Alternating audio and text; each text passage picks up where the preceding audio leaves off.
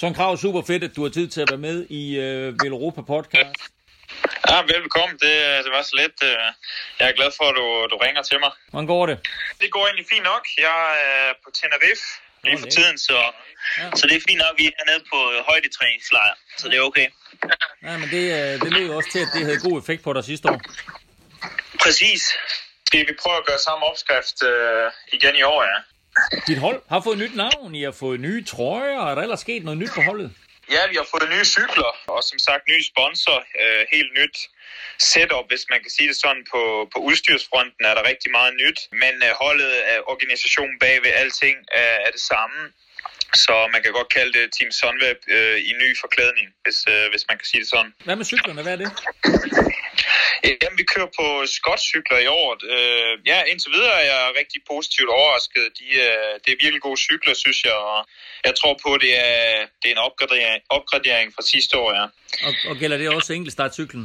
Jeg har faktisk lige fået den i dag. Jeg har lige været ude og køre første tur på den, så det er stadigvæk øh, helt nyt for mig, men øh, ja, jeg tror på, at der, der er masser af potentiale i, øh, i Scott enkeltstartcyklen også, ja. Hvordan ser dit løbsprogram ud?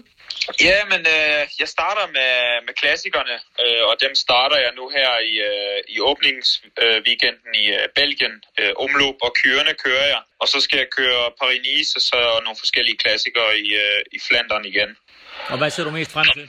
Ja, mit helt, mit helt store mål øh, i år er selvfølgelig Flandern rundt, øh, Milan Sanremo, øh, og de, ja, jeg, skal, jeg tror også, jeg skal køre E3 Harlebæk og et vast år. Du, selvfølgelig, det er svært at udpege et mål, men jeg kunne godt tænke mig at bare præstere generelt, ja, i alle klassikerne kunne jeg godt tænke mig at, at bevise mit værd og, og være med i nogle finaler, ja, det, det er helt klart målet. Nu nævner du Flandern rundt. Hvad, hvad med så som Paris-Roubaix? Jeg ved faktisk ikke helt, hvad planen er endnu, men øh, jeg tror, at det, den tager vi senere øh, hen i klassikerne og hvad jeg skal køre der. Men lige nu er det lidt usikkert, om jeg skal køre eller ej, ja.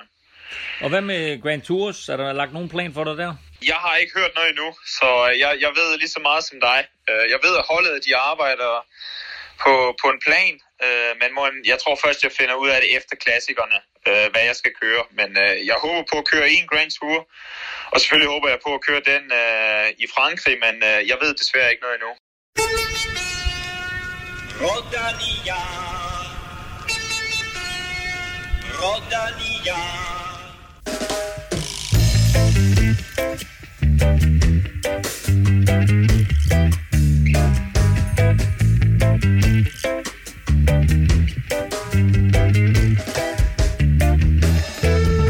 Søren Krav Andersen fik lov at åbne denne udsendelse. Du kan høre meget mere til ham lidt senere, hvor vi stiller skarpt på den dobbelte Tour de France etapevinder. Og apropos skarpt, så har Jonas Vingegaard for få minutter siden vundet sin Danmarks og Jumbo Vismas første World Tour sejr i 2021. Han kørte alene over stregen på femte etape af UAE Tour, og det taler vi naturligvis meget mere om lige om lidt. Og så i weekenden, ja, der begynder brostensæsonen med de to klassiske løb, omløb Het Newsblad og Kørende Bruxelles Kørende, og dermed velkommen til mine to skarpe brostens specialister, Kim Plesner og Stefan Djurhus. Tak for det. Tak. Godt, Kim. Øh, Kim, det bliver dejligt sådan at få gang i, hvad vi godt kan kalde den rigtige cykelsæson. Ja, det er hvert år, der starter den rigtige sæson her med, med den belgiske åbningsweekend. Jeg vil dog sige, at øh, det vi så i dag i UAE Tour, det kan jeg godt leve med i hvert fald. Det var dejligt, og, og, og prøv at Stefan, altså sikke en sejr af Jonas Vingegaard. Ja, det var helt vildt også i, i det selskab, synes jeg, det, det er helt fantastisk, at han, øh, han får, får taget så stor en sejr, og vi, vi havde jo spekuleret lidt i det, om han kunne øh, fortsætte med at, at, at holde niveau fra Vueltaen sidste år, og det må vi bare sige, det, det kan han godt. Det må man sige. Og der var en lille bitte smule tvivl om, det var ham, der krydsede stregen først. Hvad det går ud på, det kan du høre lidt mere om senere. Og der kigger vi også tilbage på Tour de Alpes Maritime i Duvar, Øh, der tager længere at sige, end det gør at fortælle, at Gianluca Brambilla tog fusen på alt og alle.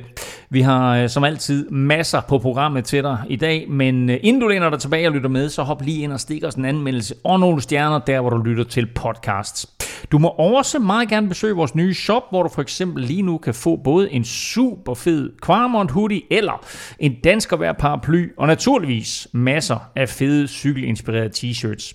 Tjek alle de forskellige farver og muligheder på shopvelropa.dk.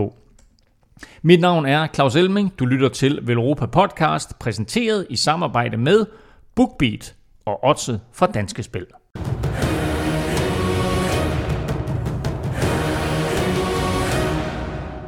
Vi lægger ud med årets første World Tour løb, UAE Tour, der køres i de forenede arabiske emirater, og hvor hovedstaden som bekendt hedder Abu Dhabi.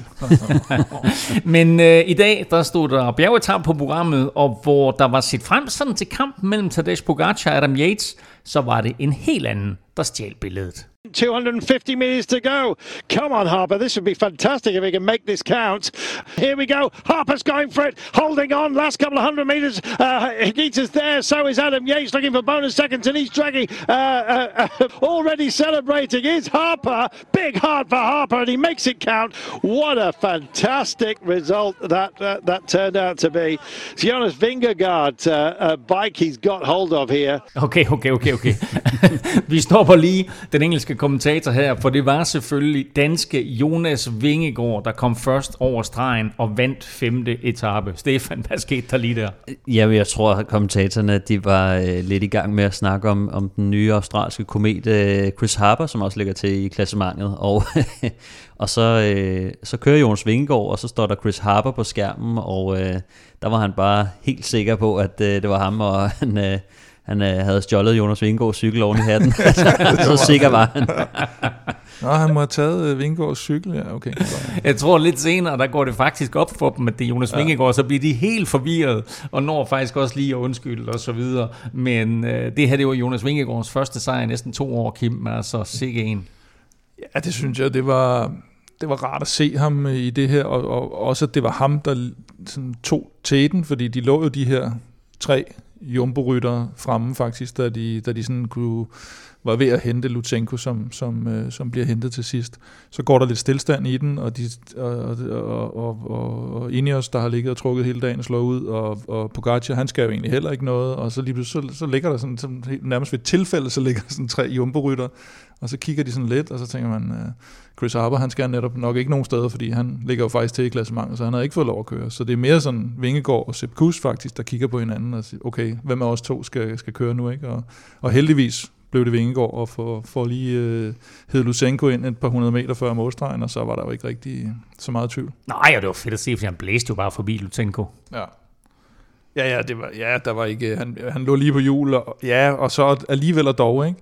Fordi Lutsenko, han er altså også sådan en, øh, en lurendrejer, der, øh, hvis han havde haft mere i tanken, så, øh, så kunne han godt lige have, have skudt noget af til sidst, men han har ligget derude længe, ikke? Og, og det er tidligt på sæsonen, og han har ikke vist så god form faktisk i de andre løb, så Nej, er, jeg, jeg tror ikke, han er på, på sit allerbedste det, sted. Det er, også, det er nemmere at mærke, når man, når man sidder der, fordi at, at uh, Vingegaard, han, man kan godt se på, på Lutsenko, at han prøver simpelthen at gøre alt, hvad han kan, for at han ikke kommer op Øh, nogle gange, så ja. hvis han lukker hullet lidt for nemt, så er det fordi, at du tænker og tænker, okay, jeg tager lige luft ja. ind og sætter mig på dæk.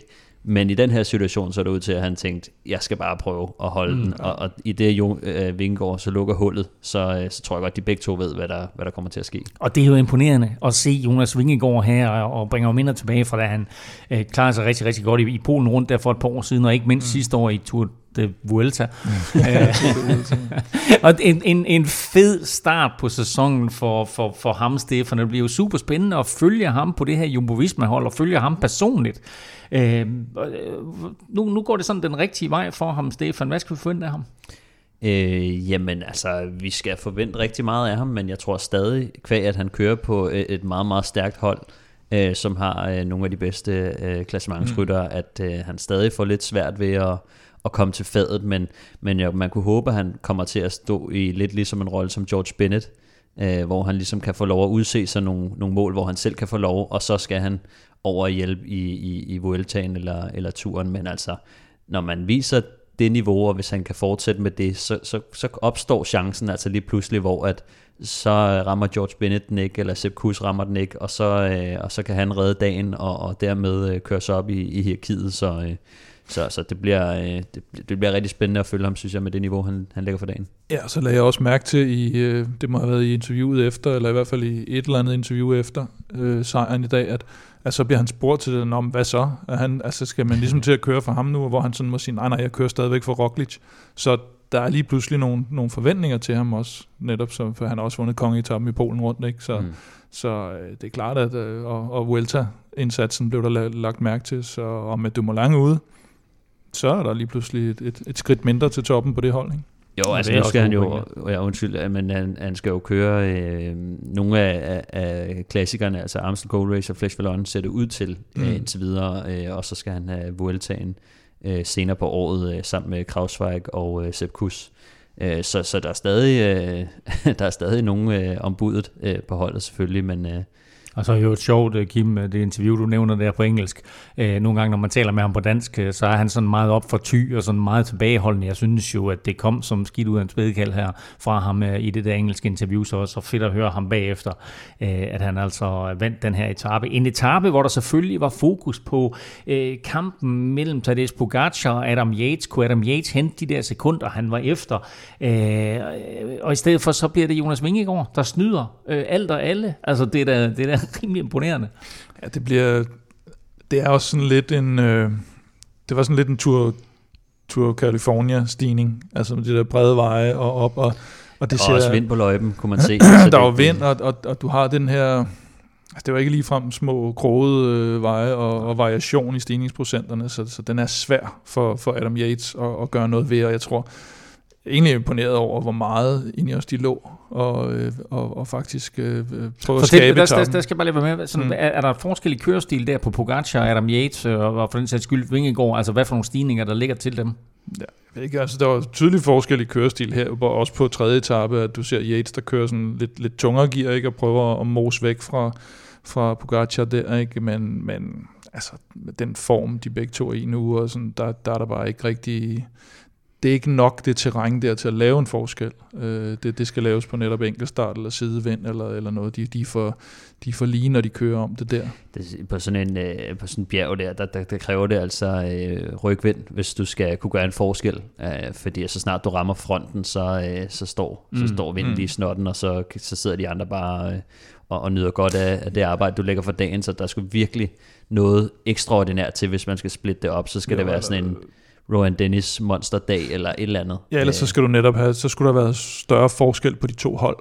Og, ja. og UAE har et rigtig, altså de har næsten deres stærkeste hold med, og mm. Ineos har ikke deres stærkeste hold med, så derfor er de egentlig ret lige, øh, hvis, hvis, øh, hvis, hvis, hvis Yates skulle have haft noget, så, noget, nogle chance for noget, så skulle de kunne på en eller anden måde øh, prøve at enten isolere Pogacar eller sådan, men det er også svært i det terræn der. Jeg synes også lidt, i, i moderne cykling, som, som det efterhånden er, er, er blevet, så er det rigtig svært. Altså, de bliver meget bedre til at, at komme samlet op af de her stigninger. Mm. Der skal virkelig meget til, øh, før, at, øh, før man kan splitte det ad.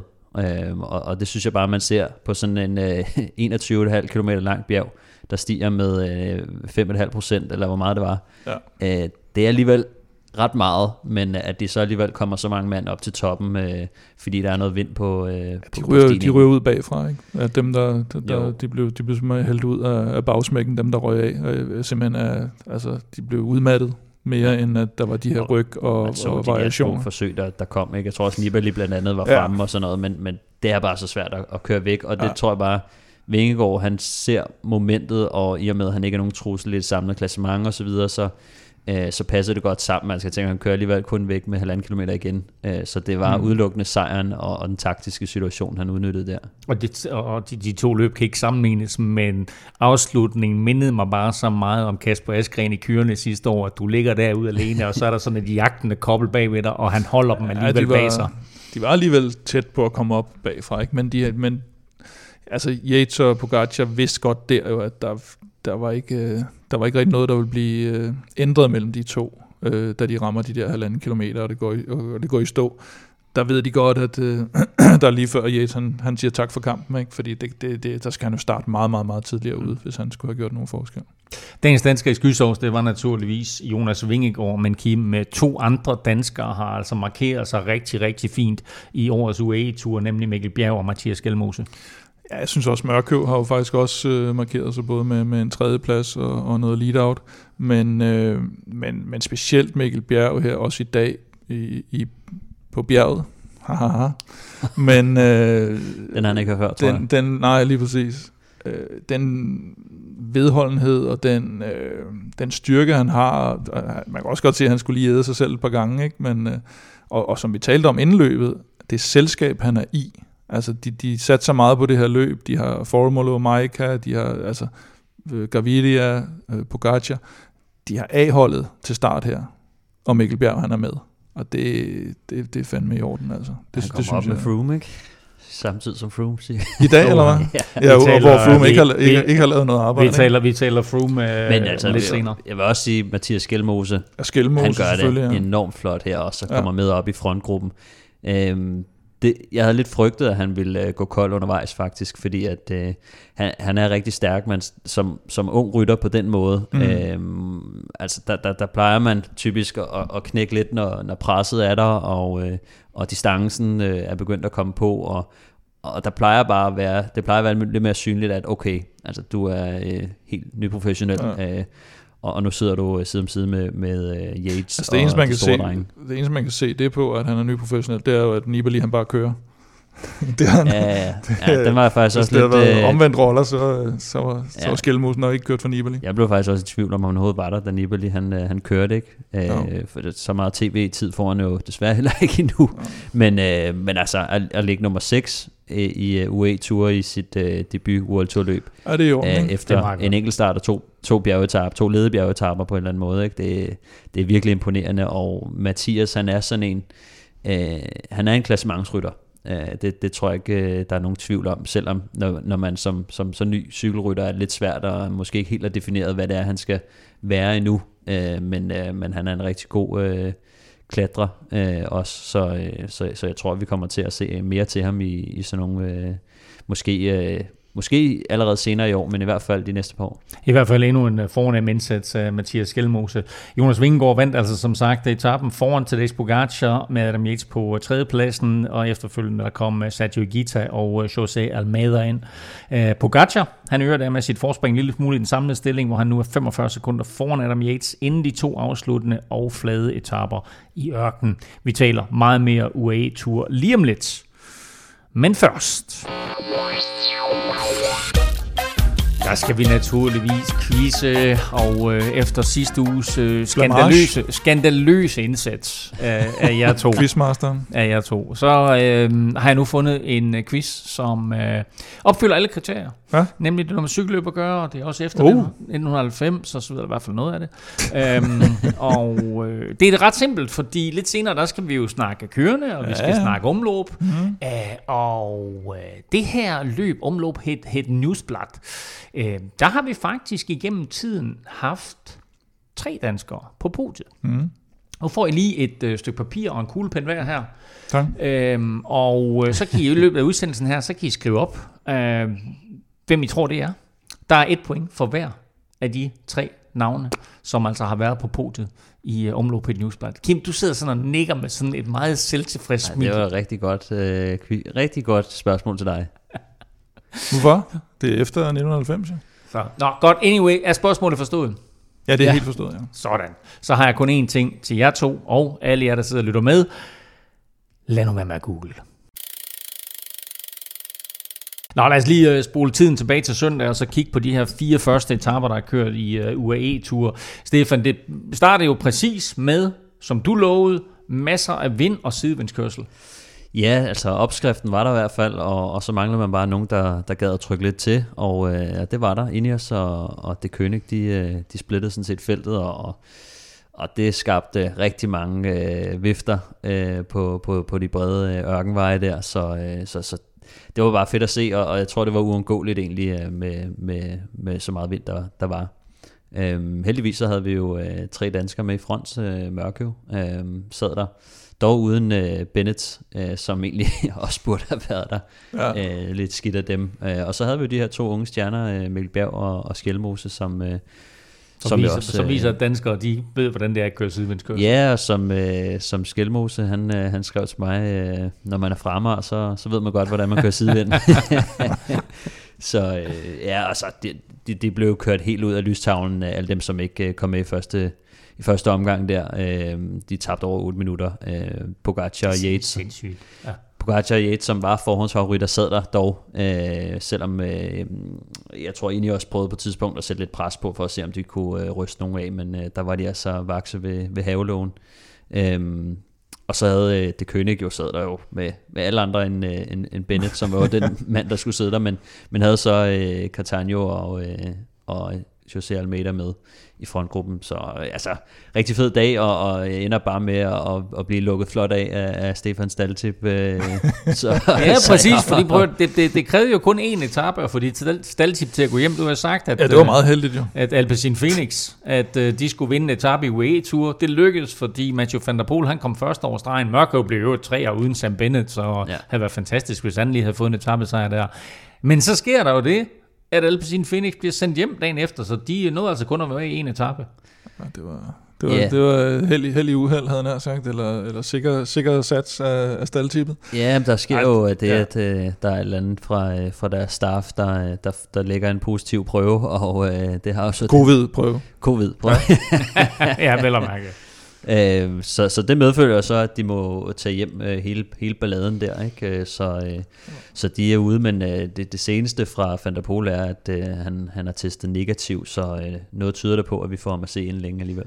Ja, øh, når vi kommer til at tale om de her omløb og, og kørende, så er han umiddelbart ikke på startlisten der, men det kan vi vende tilbage til. Mm. Øh, det er selvfølgelig en overraskende udvikling, det her med, at, øh, at, at de pludselig efter en dag øh, får en positiv coronatest og bliver sendt hjem til gengæld, så kan man ikke påstå, at det var overraskende, at øh, Philip Ogana, han øh, fortsat øh, sidste års, øh, hvad skal vi sige det, øh, tror, dominans på enkeltstarterne, for han vandt den her 13 km lange enkeltstart. Jeg tror godt, du i næste uge kan lave en quiz, der hedder, hvornår har han senest tabt en enkelt start, fordi det er der ikke nogen, der kan huske Nej, efterhånden. det er crazy nok. Ja, det er, det er helt vildt. Og han kører jo de her små 56 i snit selvfølgelig på de, øh, de 13 km fladbane der.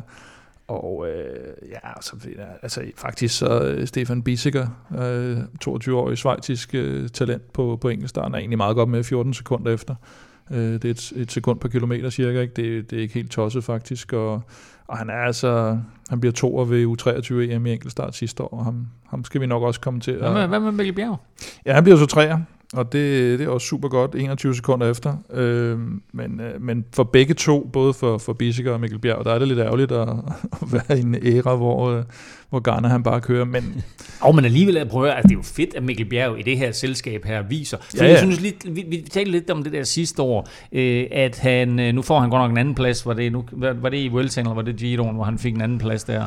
Øh, men ellers så var det ligesom om, at, at, at han måske lige skulle finde sig til rette i det der professionelle selskab. Nu her, ikke, der Ja. går han ind og laver en, en, en tredje plads. Så Ja, jeg super flot af ham. Jeg synes egentlig, det har set godt ud hele tiden med ham, og, og, øh, og, og, men nu har han virkelig lagt på, kan man også se, og, og han skal jo også, hvad kan man sige, eller det skal man ikke, fordi man har også set med, en- med en type som Mads Wirtz, som også øh, dominerede fuldstændig i ungdomsrækkerne, at han så har, har lagt enkeltstarten lidt til side, men, øh, men Mikkel Bjerg, han, han viste i hvert fald her, og, øh, og, og det, bliver, det bliver interessant med det der, fordi selvom Ghana er så dominerende, så, så har man jo også nogle gange de her, øh, da, da Tony Martin var der, og Ron Dennis var der, og Mm. Cancellara var der, altså og Dumoulin kom frem, og så kan man godt have sådan lidt sine perioder, ikke? At, at så har man men det er jo heller ikke alle ting, hvor de stiller op begge to. Så, øh. Nej, nej, nej, nej. Og, og det er sjældent, man ser sådan en enkeltstartsrytter er- domineret i fem år i træk, for eksempel. Det har du helt ret. Jeg synes også, at man ser det, man ser ligesom, øh, det svinger lidt, hvem der lige har, har rigtig skud i den. Altså, øh, da, når Tumula, Tom Dumoulin han var øh, på toppen, der Dumoulin. dominerede han.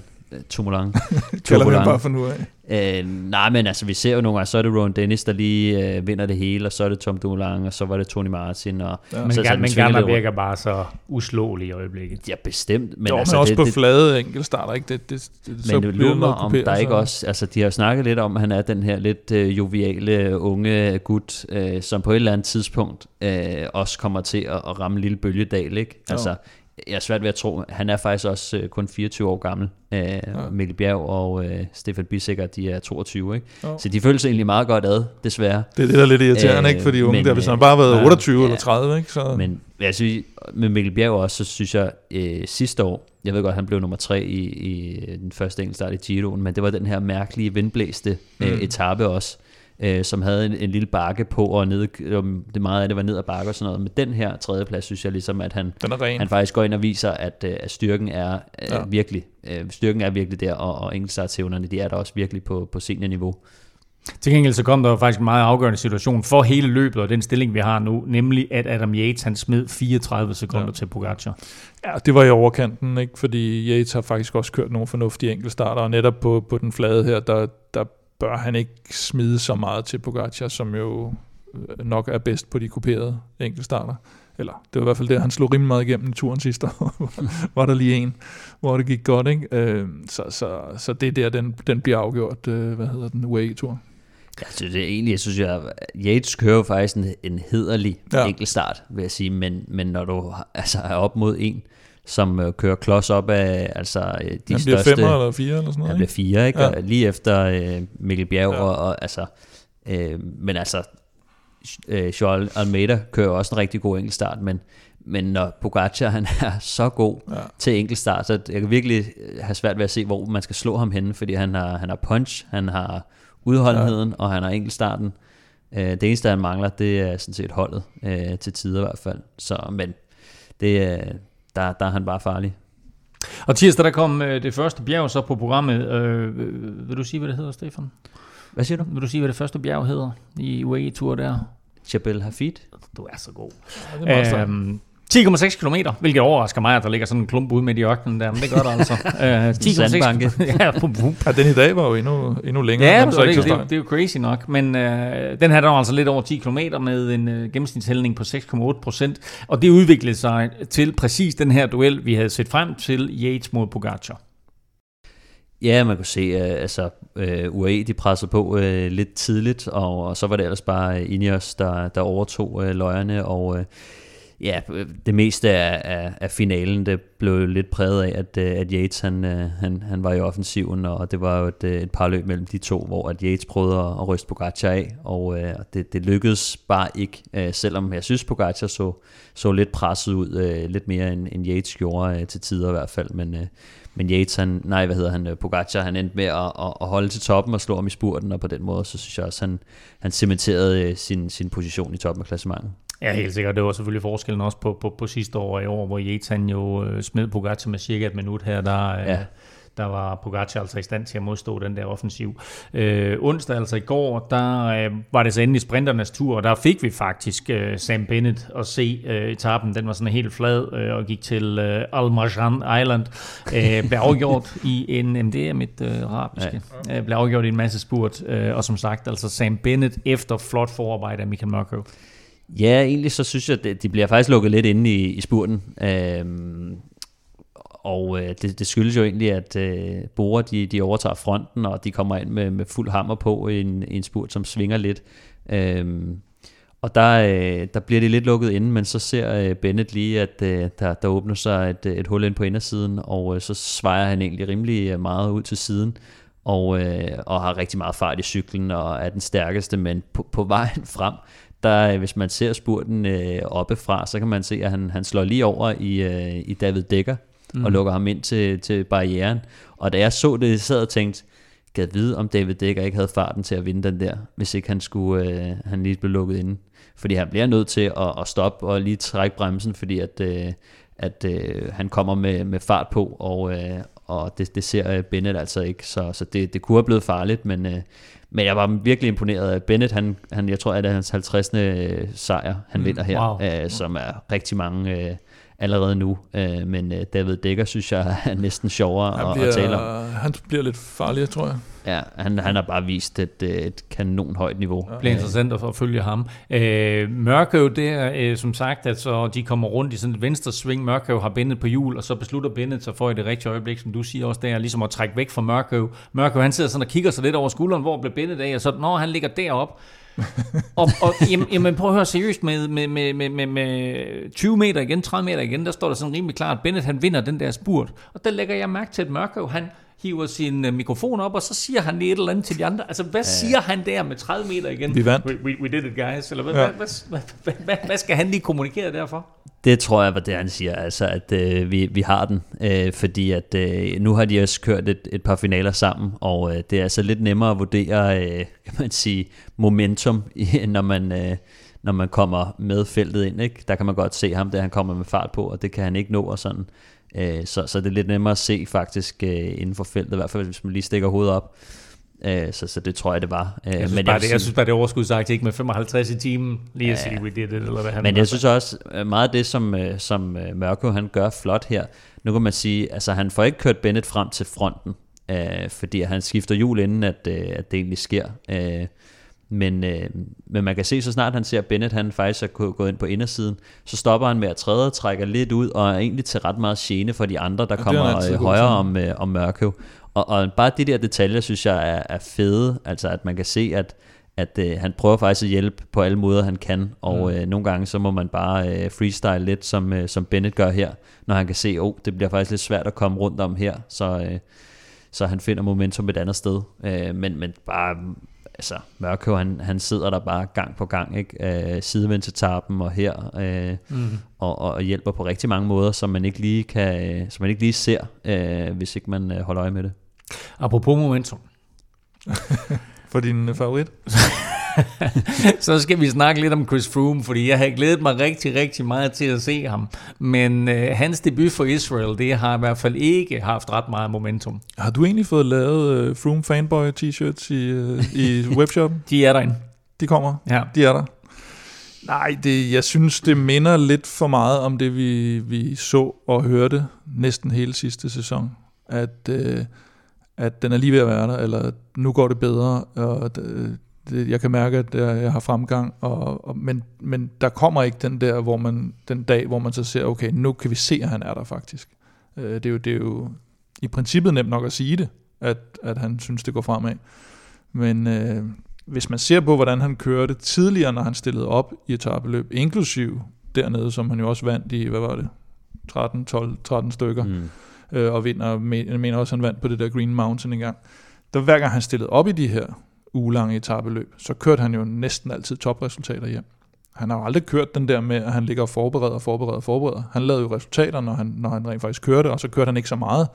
Øh, nu har det været i ret lang tid, det her med, ja, jeg måtte godt nok lige slippe, men den er, nu er den der lige straks. Hvad var det, han tweetede noget i dag, Stefan? Gjorde han ikke det?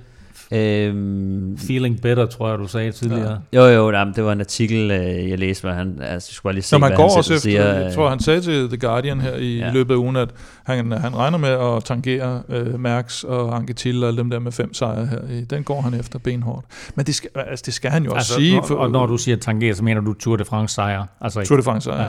Øh, og, og det skal han jo også sige med, med formentlig med den løncheck, han får af, af Israel. altså, det hjælper ikke noget, hvis han står og siger, "Ej, okay, det går, det Jeg går sgu mistet, ikke godt, jeg det mistet der. troen på det. Ja, den er der ikke. Men, altså, Men- Kim, Kim, kan man ikke, altså, hvis man sidder der som Israel, og man har spyttet alle de der penge efter ham, og så man ser den indsats her i, i UAE-tur, er man så ude i at sige, nå, prøv at det er en proces, og vi, altså, eller, er de jo- eller, eller, eller bliver man lidt skuffet? Nej, det er de jo også nødt til at tro på. Og, det, og vi har jo heller ikke set det. Altså, der er jo ikke kommet faselisten endnu i år, hvor man siger, at det kommer ikke til at ske.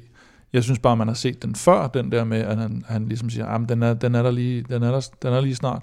Og det så man bare ikke tidligere, hvor han lavede de store resultater. Ej, vi, vi, At, vi har hørt på øh, den der i et år nu. Altså, Ja. det, faktisk, jeg, jeg måtte også lige, nu har jeg faktisk troet på, at han ville komme igen, men nu begynder jeg også selv at være lidt skeptisk, fordi at, det jeg så, at, øh, at han alligevel kørte, hvad hedder det, øh, han kørte UAE-tur sidste år, Ja. hvor det var lidt den samme historie. Ja. Ja. Altså, at øh, jo, men jeg har lidt bedre, og det skal nok komme og sådan noget. Og han stadig et- år efter. Jo, men- eller også bare på enkeltstarten, hvis han så lige havde fyret en ordentlig enkeltstart af på Ja, fucking ja, ja. 13 km, ikke? Han har jo Jo. tidligere været, været totalt, eller ikke totalt dominerende, men i hvert fald blandt ja. verdens bedste på enkeltstart. Kunne levere ligesom Pogacar måske. Øh, gør eller nærmest, bare et eller andet Altså, top 10 eller sådan noget på Ja, ja, enkeltstarten, ja. så man kan sige, okay, nu kan jeg sgu godt mærke, at, øh, at benene er ved at være der, men, men jeg synes bare ikke, der er bare ikke nogen tegn på, at han kommer tilbage på et tidligt niveau. Men efter vi nu har afskrevet ham, så, så eksploderer det fuldstændig. Nej, men jeg vil også sige, øh, når man kigger på hans, øh, det umiddelbare løbsprogram, han har, øh, så har han om en måneds tid, skal han køre Volta Catalunya, Ja. Katalonien rundt, og der vil jeg ligesom, der er mit punkt. Altså hvis han ikke viser Ja. tegn på, øh, på mm. klasse der, altså på at han kan køre en top 10, eller være med på en etape, eller et eller andet. ja, for nu skal han så formentlig, Så, hvis han øh, først skal køre der, så får han jo lige tre, tre ugers øh, højdetræning nu, ikke? Jo, Formentlig. Der, men, jo, jo, og han, nu har han jo været i, i USA der i, øh, i sidste mm. måned for at, for, at, for at lave noget genoptræning og så videre, men, men der skal snart til at ske noget, fordi øh, sådan en Tour de France form, øh, det, det, bliver ikke, øh, det bliver ikke bygget op på en eftermiddag, så, øh, så der, der skal man altså til at, at, at have, øh, have, have tingene på plads nu. Øh, ikke for at sige, at man skal være i, i den form, men uh, der skal i hvert fald være et, et rigtig solidt bundniveau, uh, som man kan toppe op med senere hen. Mm. Der er et stykke vej endnu for Chris Froome, og det er der også for Chris Froome op til toppen af feltet. Han er 16,5 minut efter Tadej Pogacar, der fører, og det er altså, som vi nævnte tidligere, Madame Yates på anden pladsen, og så Joao Almeida på tredje pladsen, og meget, meget imponerende, Mathias Gjelmose på øh, 6. pladsen, øh, 2,47 efter den førende Pogacar. Det har aldrig været så nemt og billigt at lytte til lydbøger som med BookBeat. Både spændende nyheder og gamle klassikere. Kom i gang med det samme på BookBeat.dk. Du har helt sikkert på nuværende tidspunkt sikkert set eller hørt om BookBeat, og nu kan du prøve en måned gratis på bookbeat.dk-velropa. BookBeat det er sådan en lydbogsapp, og der er masser af både danske og udenlandske bøger at vælge mellem. Og Stefan, øh, du har haft mulighed for at lytte lidt øh, siden sidst. Hvad er du faldet over? Øh, jamen, jeg faldet over øh, en, en bog, som jeg, som jeg aldrig har fået, fået, fået læst, sjovt nok. Øh, det er... Øh, en bog, der hedder Den Hemmelige Cykelrytter, som jo egentlig er uh, The Secret Pro, som, uh, som den kommer ud af en uh, blogserie, som uh, Cycling Tips lavede på et tidspunkt. Uh, jeg tror, der er mange, der har, der har hørt om The Secret mm. Pro før. Uh, der blev skrevet rigtig meget om, om, uh, om hans uh, blogindslag uh, på et tidspunkt. Uh, og hvem det er? Og hvem det er, har man ikke fundet ud af. Øh, men, tror jeg, man, man ved rigtig meget endnu, altså man ved rigtig meget endnu, men, men øh, man ved, hvilke cykelløb han har kørt og sådan noget, men jeg ved også, at øh, der, er blevet, øh, der er blevet løjet lidt, øh, fordi at det, der er ikke nogen, der er ikke der nogen rytter, der passer på, på, øh, på så, den samlede, hvis du okay, tager alle nej, fakta i, ja, så, så, og der er også nogen, der siger, at det er flere forskellige. Ja, det var så også den, som, øh, den historie, som jeg, jeg tror, jeg øh, læner mig mest op af. Jeg kan huske, der var meget at snakke om. Det var Greg Henderson og så tror jeg så, at du snakker på et tidspunkt om Robert, Robert Racing. Jamen, det er det. Øh, det er ham. Det er ham. du hørte det her først. Det, det, Han ringer til mig sagde Det er faktisk mig. Ja. men, hvad er, det, hvad er det? Fordi den der The Secret Pro, vi alle sammen hørt om på en eller anden måde. Hvad er det, der indgår i den? Jamen, det er fortællinger fra øh, inden for feltet af, altså hvordan det er øh, at være cykelrytter, hvad problemerne er, og hvordan det er at køre de forskellige cykelløb og sådan noget. Det giver bare et, et mega fedt indblik i, øh, i hvordan det er at være øh, cykelrytter på, på topplan. Øh, så, så der er meget som øh, rigtig meget spændende. Altså det er også sådan lidt, man sige, en gammel gut, øh, ved man, som, øh, som brokker sig lidt over det her ja. nymoderne øh, show, ikke? Men det giver bare... Er du sikker på, at det ikke er Kim Plesner, der har skrevet. Den kan jeg i hvert fald godt anbefale, synes jeg. Den, har, den er begyndt Det var også sådan noget med, hvem der har været lidt irriterende og sådan noget. Og ja, ja. Vi synes alle sammen, at ham der er lidt irriterende-agtig. Øh, ja. så, det er sådan ja. lidt slader på arbejdspladsen-agtigt, ikke? Ja. Bog. Vi er faktisk i gang med at udvikle, udvikle hvad vil jeg sige, øh, med at, at lave en liste øh, med øh, fede cykelbøger, så den kommer op på BookBeat på et tidspunkt nu her snart. I mellemtiden så gå ind og tjek BookBeat.dk, fordi der ligger altså et hav af fede cykelbøger, og for den sags skyld masser af andre spændende titler, som vi hørte sidste uge, så lytter Kim lidt til Hella Juf. okay. Eller jo. Men øh, prøv det nu. Øh, du får altså en måned på bookbeat.dk-europa, og husk, det er helt gratis, og du støtter Velropa Podcast. Søren Krav Andersen var sidste sæsons helt store dansker. Hans to sejre i Tour de France gjorde hans navn kendt uden for vores lille andedam og katapulterede ham op blandt verdens allerstørste cykelstjerner lige nu. Jeg satte anden bord i rækken, det var tredje skoledag. Når man siger Søren Krav, tænkte de fleste nok tidligere på manden bag det ikoniske hit om Mona. Der stod hun, hun var ny. Hun hed Mona, jeg blev hul og tom. Jeg troede, jeg blev syg. Men når man siger Søren Krav nu om dagen, tænker de fleste på et par vidunderlige dage i september sidste år. En ny, stor, stor præstation, og han skriver sig altså i overskrifterne hele verden rundt. Søren Krav Andersen, Team Sunweb og Strib det her, det er to på strib. Og hvad tænkte Søren fra Strib så på, da han krydsede stregen i ensom majestæt for anden gang på kun seks dage? Jeg vil sige, det er cykelløb cykelløb, når det er bedst. Det var meget øh, ikke planlagt, hvis man kan sige det sådan. Vi, vi havde en plan om fra holdet, at øh, vi skulle køre for en spurt, indtil vi lige pludselig sidder i en udbudsgruppe med alle de store stjerner, nogle sprinter og nogle punchers, så, og så mig. Ja. Da jeg så sad i den situation, så lige pludselig så skulle jeg omstille mit, øh, min taktik og mit hoved fra at køre hjælperytter til at lige pludselig at køre finale. Ja. Så det var, det var slet ikke forberedt. Hvor jeg tør tage din hånd hvor vi kan stikke af sammen. Den nye Søren Krav stak alene til mål. Han kunne knap tro, hvor langt han var foran forfølgerne, og råbte nærmest i mistro af motorcyklen, der viste hans forspring. Jeg er glad for, at folk de også kan grine af det, selvom det lyder som om, jeg er rimelig øh, seriøs og rimelig sur. Men øh, ja, det var et hektisk moment øh, i, i mit solorit der. Øh, men ja, det giver selvfølgelig gode minder at, at se det, og, og især at jeg, da jeg krydser la, øh, stregen for anden gang først, ja. Søren Krav, vi rejser os for dig. Dansk etappesejr nummer 21. Søren Krav Andersens nummer 2. Jamen, det var jo året, hvor han fik sit øh, endegyldige gennembrud. Morten Bettekov har arbejdet sammen med Søren Krav både hos Sunweb og på landsholdet, og han kan ikke skjule begejstringen for sin unge landsmand. Øh, han har leveret rigtig, rigtig store præstationer, også inden 2020. Men året 2020 var det år, hvor han, hvor han rent faktisk vandt fire World Tour sejre og, og to etapper i Tour de France. Og ikke bare to tilfældige etapper.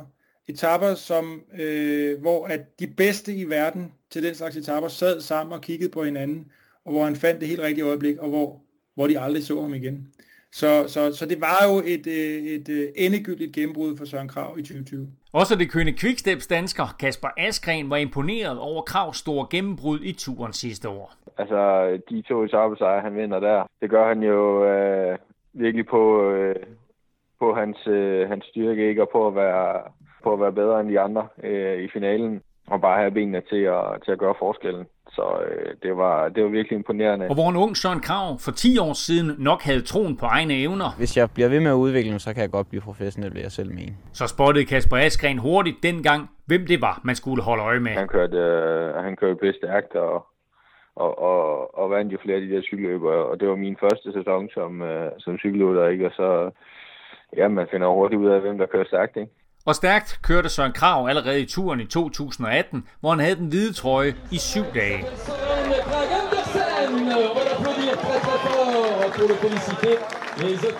Jamen, Søren har altid været enormt dedikeret og målrettet og trænet som han skulle og hvilet som han skulle og, og, og givet cykelsporten alt det, han overhovedet kunne og skulle. Turene på podiet gav måske Søren Krav smag på mere, og succesen kommer ikke bag på Morten Bennekov.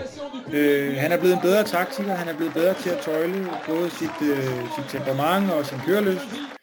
Øh, hvilket vi jo så fuldstændig tydeligt illustreret i Tour de France på, i forbindelse med begge hans etappesejre, at han rent faktisk venter til det gyldne øjeblik, øh, og så går all in. Øh, det mener jeg er, er noget, han har tilført. Det er ikke sådan, at han ikke kunne det før, men det, men det har han bare oplevet en endnu bedre evne til. Øh, og det er nødvendigt, når man vil køre med om den slags sejre. Altså, så, så skal man bare ramme fuldstændig rigtigt en gang imellem. Kommer ind af ja. kantstenen. Det er angrebet fra Søren Krav. Kom så, Søren. Det er et godt tidspunkt. Og rigtigt. Det ramte Søren Krav, da han på turens 14. etape sidste år til Lyon for første gang kunne lade sig hylde som vinder. Jeg tænkte vel egentlig ikke så meget. Jeg kørte meget på instinkt, og så også øh, den taktik, vi har lavet. Og det var egentlig bare min opgave at finde momentet og prøve at køre væk øh, en gang til, efter mine holdkammerater havde prøvet Tispino og Mark Hirschi. Ja, så, så var der ikke så meget andet for end bare at køre, køre, køre fremad og køre mod målstranden, ja. 150 meter. Sejren er hjemme. Han har været i ungdomstrøjen i det her løb. Nu han er også etappevinder. Ja, ja, ja, ja, ja. Søren fra Strib har vundet i Lyon. Ja, men det har betydet rigtig meget. Øh, den sejr var selvfølgelig ja, meget speciel. Min første sejr i Tour de France, og den betød jeg ved ikke, man kan ikke sige alt, men øh, den havde meget stor betydning for min karriere og for mig som, som cykelrytter og person, ja. Hej Søren. Hej. Ah. Velkommen til Danmark. Jo, tak. Tak skal du have. Og selvom banelandsholdet satte verdensrekorder, og Jakob Fuglsang vandt Lombardiet rundt, så var det Søren Krav, der i 2020 fik dansk cykelsports største heder. Tillykke. Jo, tak. Hvad Du så? er, du er årets cykelrytter. Ah, Skål. det var da også roligt. Tusind tak. Det er jeg stolt af. Attack of Soren Krag Andersen. He goes clear now. Og hvor Søren Krav med efternavnet Jacobsen knap er kendt uden for Danmarks grænser, så er Søren Krav med efternavnet Andersen nu et stort navn også på den internationale scene. De to etappesejre, han, han leverede i Tour de France, det var sejre, som virkelig fik øh, verden til at spære øjnene op. Get ready. The Danish dynamite Soren Krag Andersen wins in Lyon. Derudover så, så har omgivelserne også set, at han kører nogle helt fantastiske enkeltstarter, især i etabeløb. Det har han indtil videre vist sig bedre til end, end de restituerede enkeltstarter. Han er helt fantastisk til at køre en enkeltstart, når alle er ved at være trætte. øh, og dermed er han contender til forskellige etabeløb også.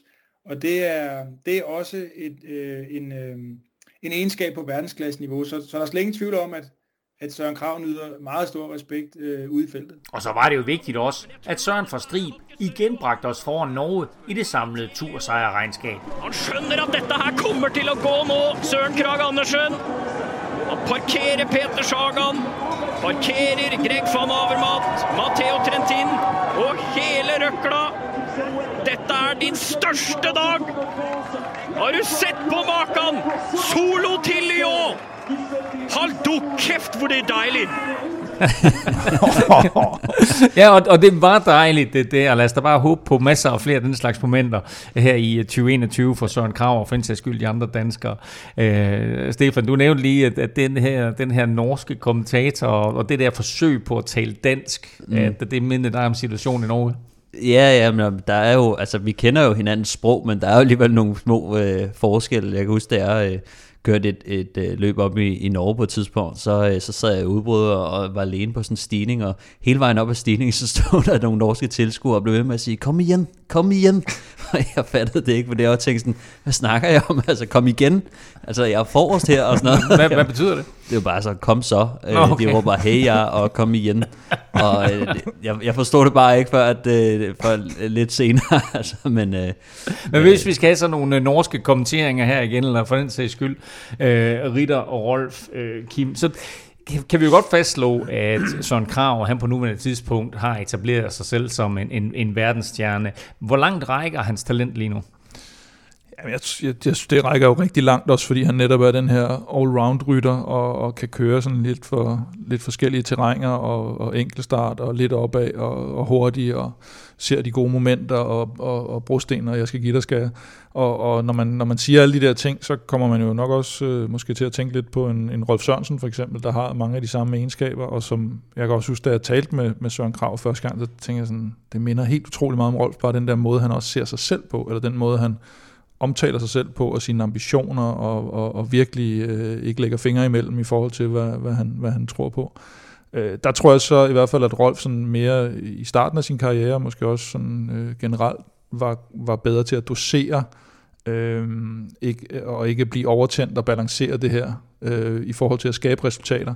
Øh, og det, det havde Søren lidt problemer med i starten, men, men det kan man sige, det er han jo så til gengæld kommet efter nu, og måske er han i det der mere afbalanceret sted i sin karriere nu.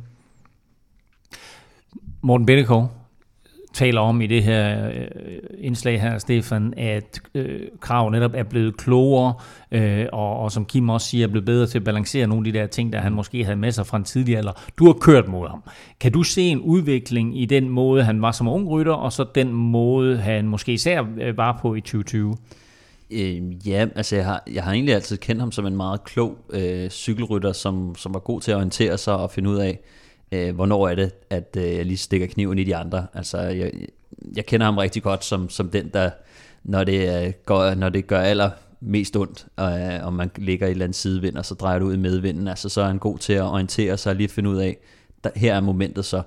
Så jeg kender ham egentlig rigtig godt som en, der er en, en rigtig vedløber, som, øh, som, som kører på de tidspunkter, hvor du ikke kan køre med. Øh, og, øh, og der tror jeg, at hans, øh, da han kom op som, som World Tour rytter, at han måske har været lidt for overtændt, fordi at han er øh, også en meget øh, indebrændt type.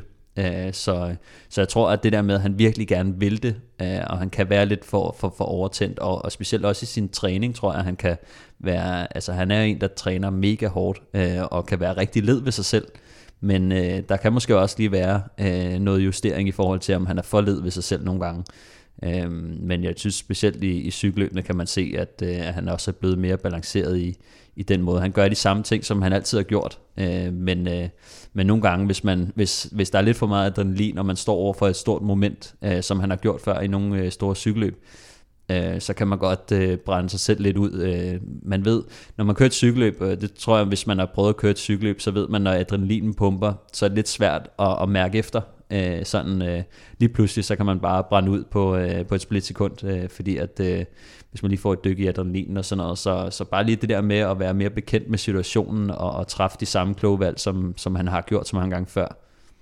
Og så må man jo sige også, at, at, at det måske også har taget noget tid for ham at finde ud af, at noget af det, der fungerede, da han kørte i Danmark, og han måske kørt mod øh, mindre dygtige ryttere, oh. jamen det, Undskyld.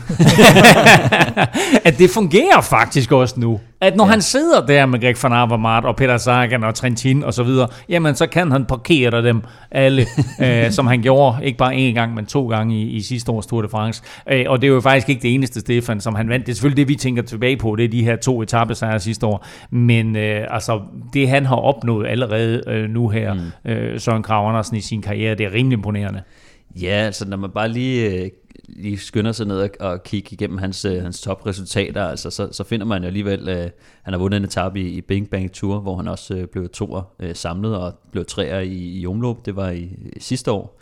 Øh, i, I 19 blev han nummer to i øh, Volta Algarve, som også er et, øh, et stort løb, som måske heller ikke lige passer til ham, øh, fordi han, som han selv har sagt, at han er, han er sgu lidt for stor til at, at, at køre opad, i hvert fald nogle gange. Øhm, i, I 2018 der vandt han øh, Paris Tour, vandt en etape i Schweiz rundt, vandt en etape i Tour of Oman, øhm, og så er han også tidligere blevet nummer to i, i Paris Tour, og, og har tre tredjepladser fra Vueltaen i, i 17 også. Øh, den ene mm. var godt nok en holdtidskørsel, men, ja.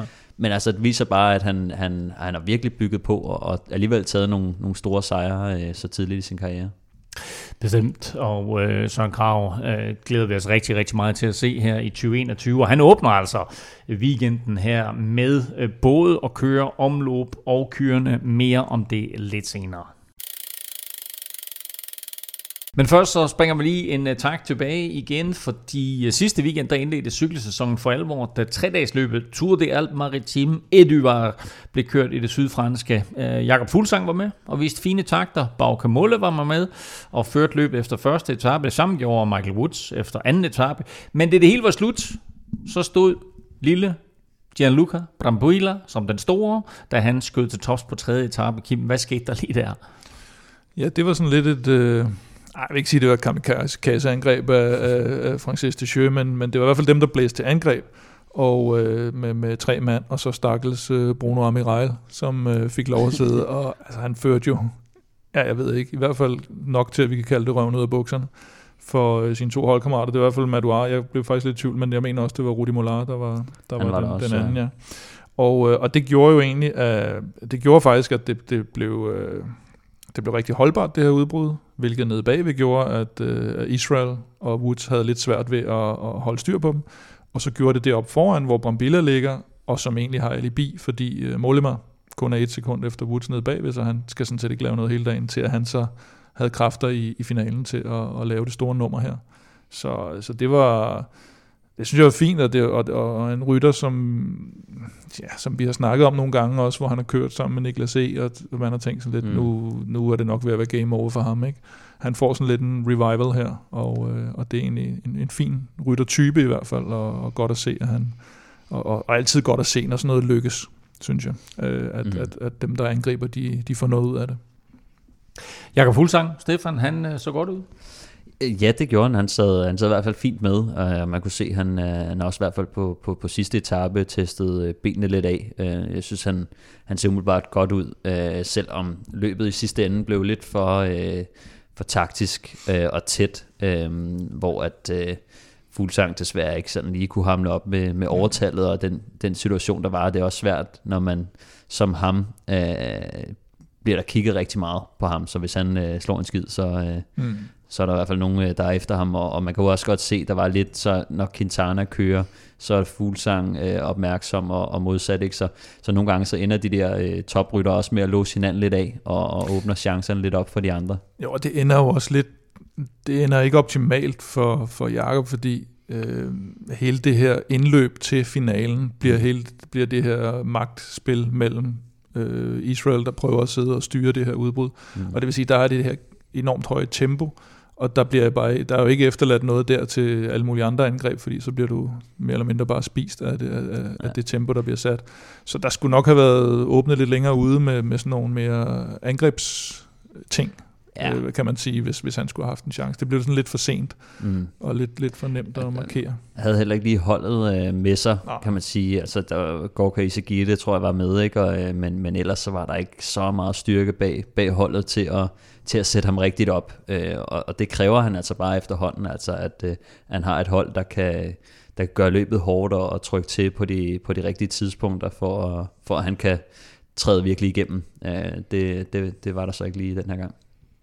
Magnus Kort var med øh, fint frem, Kim, øh, som vi også havde håbet lidt på, og det var han både på første og anden etape. Du har talt med ham. Ja, vi havde håbet, eller vi havde sådan talt mest øh, om ham på anden etape, men øh, faktisk øh, skrev han til mig, at, at han havde håbet at få lidt mere ud af første etape, hvor han bliver omkring nummer 15 stykker, tror jeg mm. det er. Øh, den der, hvor Mollema vinder, og, og, og der sidder nogle, nogle halv, halvstærke ryttere i, i finalen til sidst. Men øh, han kommer lidt skævt ind på den sidste stigning, og han havde øh, mistet trykket i sin bagbrems, som man siger. Sådan. Så, øh, så det gjorde, at øh, det ikke gjorde det nemmere for ham i hvert fald. Så der, der ville han gerne have haft lidt mere ud af, men, men fint tilfreds med formen. Og så øh, Theo Gegenhardt, som øh, vi jo talte rigtig meget sidste år. Han ender to år sammenlagt. Har han sådan fået blod på tanden efter sidste års samlede Giro-sejr? Det ser i hvert fald sådan ud. Altså, jeg synes virkelig, specielt sidste etape, træder han virkelig i karakter. Øh, og, og, og træder væk sammen med nogle af de andre. Øh, det, det, der synes jeg virkelig, han viser tegn på, at han er, han er klog. Han sidder lidt i en øh, Francis Descheux øh, sandwich der, øh, og de ligger og rykker lidt på ham, og han prøver at holde styr på dem. Øh, det ender så, øh, kan man sige, desværre for ham med, at øh, de ikke får, får samarbejdet ordentligt for at hente øh, Brambilla, men, øh, men jeg synes, det, det, der tegner sig lidt et billede af, at, øh, at han måske er en af de bedre kort på, øh, på Ineos-holdet, i hvert fald i den der sådan øh, subdivision der, øh, hvor de har, øh, altså tidligere i hvert fald var det Pavel Sivakov, der, øh, der havde de upper hand mellem, øh, mellem de to. Øh, det ser i hvert fald ud til at være skiftet indtil videre, altså også med, ja. med, med Giro-sejren sidste år. Øh, der, der virker det virkelig som om, han har, han har løftet og, og fortsat øh, sin, sin udvikling der. Øh, hjælper selvfølgelig også, at Joanne Thomas øh, ikke lige er der endnu. Øh, Igen. Hvad? Igen. G- nej, øh, Joanne Thomas? Jamen, jeg siger igen. Nå, igen. Ja, ja. Nej, igen. Igen. igen. Kom igen.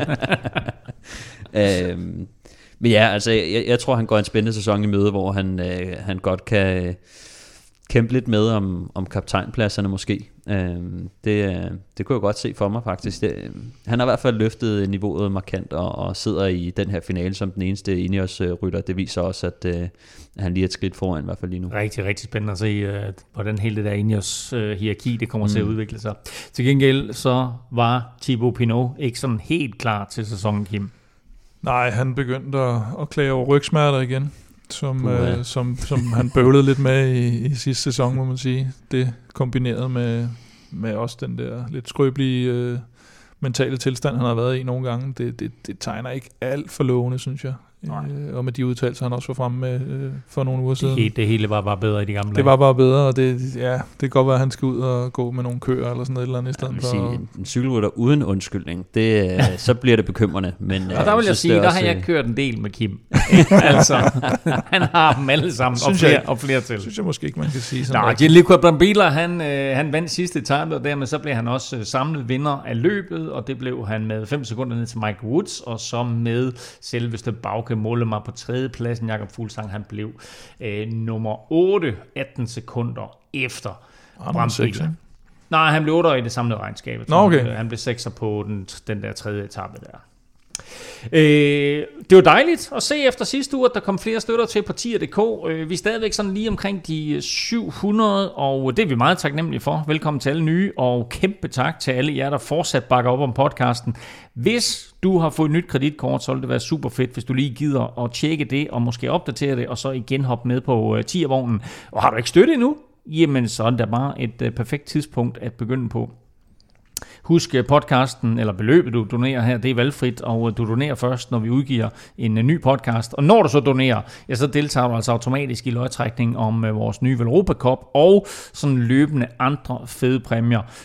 Du finder link både på tier.dk og på velropa.dk. Stefan, vi skal have fundet en vinder af dagens Velropa Cup. Hvem har du fundet til os? Jamen, jeg sidder lige og øh, trækker den nu, og øh, vinderen det er øh, CH Ebsen, eller C. Hebsen. Ja, C. Hebsen eller CH Ebsen? Ja, det, er- det er jo en cliffhanger, der vinder. Du kender ham, Kim? Nej. Nej. Hvorfor siger du ham? Det ved jeg ikke, det kan også være, det er Charlotte. Er det noget... Nej. Det synes jeg måske, vi skal have fat i. Sådan. noget Men prøv at høre, det fede det er, at øh, CH Ebsen støtter på 10.dk, og øh, dermed så har du altså nu vundet en øh, Velropa Cup. Kæmpe stor tak og tillykke til dig, og husk på, at for alle vores lodtrækninger, der gør vi det jo på den måde, at for hver fem, du donerer, der får du et lod i puljen, så jo større beløb, jo flere lodder, og dermed altså større chance for at vinde. Mange tak for støtten til jer alle, og naturligvis igen tillykke til CH Ebsen.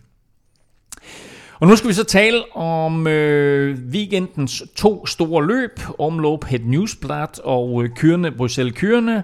Og man kan vel sige det på den måde, at endelig, endelig, endelig begynder endagsklassikerne, og endelig er der igen belgiske brosten på, øh, på, på programmet. Men apropos Kim, det der med programmet, øh, så var det jo lige ved, at der ikke kom cykelløb fra Flandern på tv i år. Ja, det var noget, det var noget råd. Der, der kom lige pludselig forlydende om, at der, og tænkte hvad, kan det være rigtigt, at det ikke rigtig bliver sendt, det her cykelløb? Og, man begyndte sådan, og jeg begyndte sådan lidt at undersøge, og hvad fanden, øh, det var sgu da underligt, og det plejer jo at blive sendt enten på, på Eurosport eller TV2 herhjemme, jo, og, og, og, der plejer at være de her rettigheder. Eurosport køber sportsrettighederne, og så har vi de her EBU, som er de der internationale broadca- European Broadcasting Union. broadcast, som TV2 så, så får købt ind på som regel. Øhm, og, øh, og så viser det sig, at der er de her Infront Sports, et svejtisk sådan et øh, hvad hedder sådan noget, rettighedsmanagement firma, Mhm. som øh, i øvrigt er ejet af den her kæmpe kinesiske øh, det her konglomerat, øh, der hedder Wanda, eller øh, Vanda. Det, jeg tror ikke, det er relateret til fisken. Nej. Men, øh, men ellers så, øh, og de har, øh, altså det, det, det er sådan et, et firma, der har en indtjening på omkring 200 milliarder kroner øh, om året. Ikke? Ja. Øh, og de har så indsat den, den tidligere FIFA-præsident Sepp Blatter, Hans nevø, øh, Philip, han står i spidsen okay, for... det var godt, du fortsatte den sætning der. Jeg tænkte, jeg tænkte Sepp Blatter? Er han ikke i karantæne? ja, han er, Nå, det er hans nevø. Han er korruptionsdømt i øh, det der. Men hans nevø, han står øh, for det her, og, øh, og de lavede så her i januar en 8-årig aftale med Flanders Classic, som jo Ja. ja. har alle de her øh, belgiske løb, og også med, med Amstel Gold Race. Øh, heldigvis, hvis nu ikke der var kommet en aftale her, så er selve Flandern rundt, det er først for næste år. Men alle de andre, det er så fra i år, og lige pludselig så her i 11. time, så var det sådan lidt, okay, hvad, der er ikke nogen aftale til på lørdag, og, og så var der rygter om alle mulige med, at det var, hvad fanden var det, jeg så et rygte om, at det var noget med, at det var UAE-tur, Mm. som ikke ville have, at der skulle sendes tv, samtidig med, at de havde deres finale etape der på lørdag og sådan noget, men den, den var trods alt lidt for langt ud. Øh, det viser sig, at det var egentlig bare Eurosport og, og de her Infront Sports, der, der havde noget, noget armlægning, som de... Øh, Nå, men trods alt, fordi øh, jeg har lidt kilder rundt omkring i, mm. I mediebranchen, og både DR, både DR og TV2, altså DR også, var faktisk blevet tilbudt de her Ja, ja. rettigheder. Så, der, så der havde været, du ved, altså forlyd, eller hvad skal vi sige, henvendelser fra Infront Sports til, øh, til de danske rettigheds, Ja, ja, eller de har tv-stationer omkring, om de var interesseret i de her de har rettigheder. forhandlet formentlig med alle mulige, men de må jeg ved ikke, om de har skruet på prisen, eller, eller, eller der har været noget med, at de skulle jeg kender have- Infront Sports lidt fra, fra ishockey-sammenhæng, så det har de. Ja, og så det har i hvert fald gjort, at så først her i, var det i onsdags i går, måske? Jo, onsdag, ja. At, øh, at der faldt det så åbenbart på plads, og de fik de her rettigheder, så nu kan vi alle sammen ånde lettet op. Hvis Så- man vel og mærke kan, kan se de Skal man kanaler, der sidde har på et eller andet belgisk øh, piratlink alligevel. Og det er også Nej. meget godt. Der bliver altså heldigvis i weekenden mulighed for at smide dig i sofaen med en øh, belgisk øl, måske, øh, og se, so, øh, se sæsonens første brostensløb, når både omløb et newsblad øh, køres og kørende Bruxelles. Øh, kørende køres, omløb selvfølgelig lørdag og kørende om søndagen. Og hvis vi sådan lige tager dem i omvendt rækkefølge, så øh, byder søndagen altså på det der løb, øh, Øh, som vel sidste år i, i 2020 der for alvor varslede et flot dansk år, da Kasper Askren vandt løbet. Øh, og du kan faktisk høre mere om Askrens forventninger øh, til brugstedssæsonen øh, i vores forrige afsnit af Velropa podcast, hvor han blandt andet øh, havde dette legendariske citat. Det er, jo, det er jo ganske simpelt. Det er ikke nemt, men det er simpelt. Det er bare at have benene og være der de rigtige steder. Når selektionen den sker ikke, så, øh, så får man lov at køre finalen. Sådan det.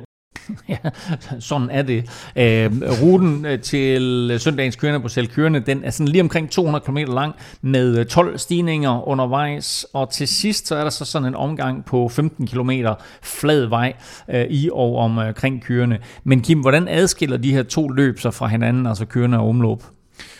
Jamen, den, den største forskel er jo det her med, eller i hvert fald tidligere var det endnu mere markant, at, at øh, kørende blev sådan kaldt for sprinternes forårsklassiker, hvor omløb mere er, er en mere sådan ren brostensklassiker, mini Flandern type, og øh, i, i kørende, der har du altså den sidste stigning 50 km fra mål, og det vil sige, der har været øh, nogle større muligheder for at få samlet tingene, øh, men, men så lavede de lige pludselig ruten lidt hårdere her for nogle år siden, og der har vi så set de her de her øh, solosejre, som vi også så med, med, med Askren jo.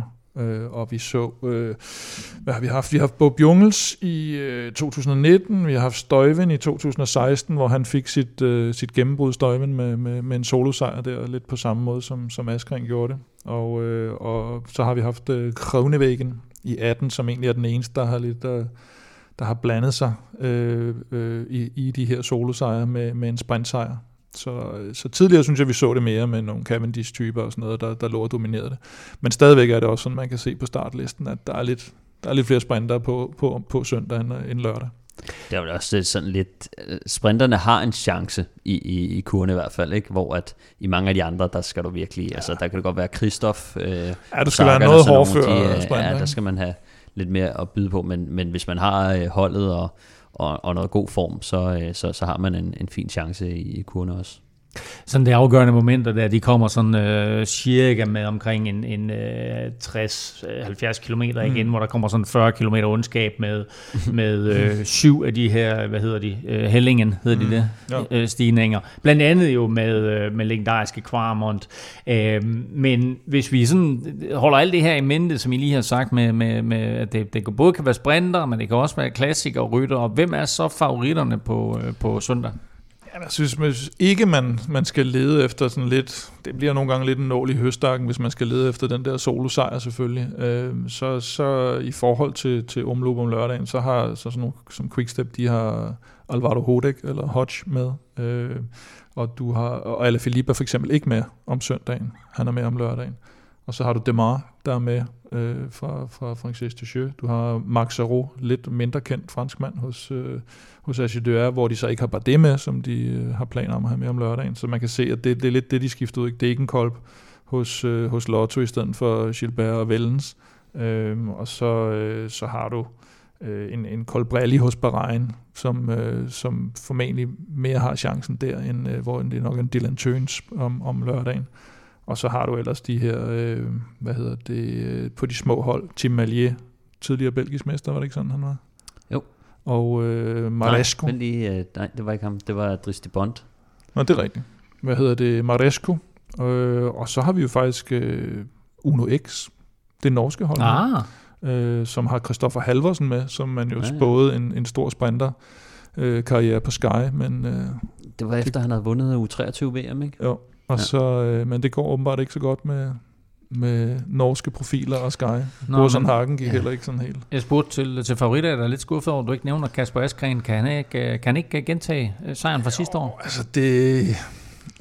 Jeg, vil nok, jeg, jeg er nok nødt til at sige nej. Jo, det kan han godt, men jeg tror faktisk, han har større chance i omløb, fordi det er sådan, som jeg også sagde tidligere, det er sådan lidt nålen i høstakken. Ikke? Altså, du, skal, du skal lige finde det der moment, og det, det er gerne blandt mange rytter øh, fordi der netop er så relativt langt hjem fra, fra den sidste time, der når at blive, gerne at blive samlet et stort felt, med mindre at det er blevet kørt så tonser hårdt, at, øh, at, at der ligesom ligger den her lille, hvad kan det være, en 4-5 mandsgruppe måske, som man så, øh, var det ikke Sagan, der vandt for den øh, på et tidspunkt også for nogle år siden, og de bare er de bedste, og de bare kører ud af, ikke? men det, det, det er langt hjem at holde den. Ikke?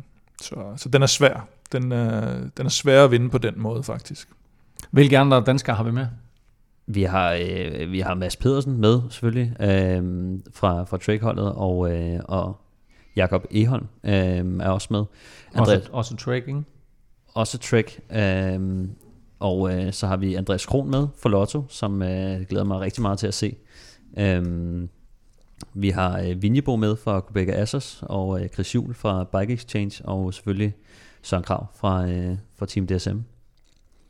Så Uno X, de kommer ikke med nogle af alle de her øh, danske baneryttere? Jeg synes ikke, at de havde nogen med på... Altså, nu skal jeg også sige, at de her startlister er sådan... De, de er forventede, ja. og, og så er der nogle få, der har, der har det officielle. Og faktisk på omløb også er, er de ikke alle sammen tjekket ind endnu. Øh, faktisk øh, onsdag var det kun Quickstep, der havde udtaget det officielle hold. De er så begyndt at komme, de fleste af dem her i løbet af torsdagen. Øh, men jeg synes ikke, jeg så nogen, øh, nogen danskere på, øh, på, hvad hedder den? På, Nordisk på det norske. Nej, jeg så, at der var noget nyt om uh, Niklas Larsen, som skulle køre nogle af, af de belgiske klassikere, men det er først i, i marts måned, så, uh, så, så jeg tror, de tjekker ind uh, lidt senere, nogle af danskerne. Om lidt, der skal vi have optagt og spilforslag til lørdagens omløb, hvor der faktisk både køres et løb for mænd og for kvinder. Herrene, de kører 200 km, mens kvindernes omløb er på 120 km. Og øh, apropos kvinder, så mød Sara. Vel Europa Podcast præsenteres i samarbejde med Odset fra Danske Licensspil. Husk, at man skal være minimum 18 år og spille med omtanke. Har du brug for hjælp til spilafhængighed, så kontakt Spillemyndighedens hjælpelinje Stop Spillet eller udluk dig via Rufus. Og det er altså lørdag, at det omløb på et Newsblad, det køres, og øh, hvor flere ryttere de stiller op i begge løb, så er der sådan mange af de rene sprinter, der, øh, der springer weekendens første løb over. Lige om lidt, der får du spilforslag til omløb, men øh, først lige et kig på ruten, på favoritterne og naturligvis på danskerne. Øh, og sådan af corona-hensyn, så er ruten til omløb ikke endelig offentliggjort endnu, men det skulle dog stå rimelig fast, at afslutningen kommer til at indeholde den her klassiske kombination af Gerardsbergen og Borsberg. Hvad ved vi ellers om ruten, Kim? Så ved vi, at det er i hvert fald der, alle mennesker så tager ud og stiller sig, ja, når, det, når man ved det der. Hjælp os Øh, ved at blive hjemme og se det i fjernsyn. Nej, de har også kørt noget, de har i hvert fald kørt noget recon, så de må vel næsten, øh, hvad skal man sige, holdene har vel næsten fået at vide, hvor det er, de skal, de skal reconne henne. Øh, Jeg så også et billede af Alaphilippe på netop øh, muren i, i Gerardsbergen, det König lagde op i dag. Og det er jo nok ikke den store hemmelighed, at, at det og forhåbentlig bliver med, med, med det øh, den klassiske afslutning der. Og ellers så er det jo det, som jeg også nævnte før, det er sådan en slags øh, mini-Flandern. Øh, mange af de samme stigninger, der historisk set sådan har, har vekslet lidt mellem de her løb, eller mange af de samme, der er blevet brugt. Og, og, øh, og så det er sådan en, hvad er det, en 50-60 km kortere Flandern rundt, kan man, kan man næsten sige. Men er det forskellen på de to løb? Ja, det er det. At det, at det her, der, der er det også så, som regel så tilpas hårdt, at, øh, at de, de, du skal virkelig være en holdbar sprinter, altså som Stefan nævnte, sådan noget, noget Nå, men nu mener jeg ikke så meget, jeg mener ikke så meget kørende, jeg mener Mm. om, om, om forskellen på omløb og Flanderen, er det sådan set kun længden på dem? Ja, så, så har du selvfølgelig flere, der stiller til start i absolut topform, og, og i Flandern har du alle. Altså der, der, det er jo Mm. et af de absolut mest prestigefulde løber at vinde i hele verden. Så der har du øh, cremen af, af cremen, der stiller op der. Ikke? Øh, og, og der er så nogen, der også bruger, øh, øh, jeg, jeg skrev lidt med Mads Wirtz, og så sagde, hvad bruger du som træning hen mod noget større, eller øh, så siger nej, det har han egentlig holdt lidt op med, synes han, fordi det, er det er for satset. Altså det er jo for satset det her med at sige, jamen, så kører jeg egentlig bare øh, omløb sådan lidt som træning, og så satser jeg 1000% på Paris-Roubaix, og så står jeg med tre punkteringer efter 35 km, ikke? og så kan du vinke farvel Mm. mm. til hele, hele forårssæsonen. Men man kan sige, selvfølgelig er der nogen, der alligevel øh, godt ved, at de er ikke i ordentlig form til det her. Der er nogen, der måske går i et udbrud, som man ikke vil se gå i udbrud i Flandern, fordi de, de, de ved godt, formen ikke er der, så de prøver bare lykken. Og, og så, så er det så tidligt på sæsonen, at mange af holdene nok også prøver lidt at fintune, hvordan øh, der kommer nogle nye, ryt- nye rytter ind, måske hvordan skal sådan kemien være på holdet, ikke? Men, øh, men der er stor prestige i at vinde, specielt omløb, vil jeg sige. Der er et par overraskende mangler faktisk på startlisten, nemlig Mathieu van der Poel og Peter Sagan. Ja, altså Peter Sagan øh, fik jo, øh, ja, det er jo måske 10 dage siden nu faktisk, at øh, han øh, man fik at vide, at øh, han havde fået øh, corona øh, nede Ja. på en træningslejr i øh, Gran Canaria sammen med øh, sin bror og landsmand øh, Erik Baska.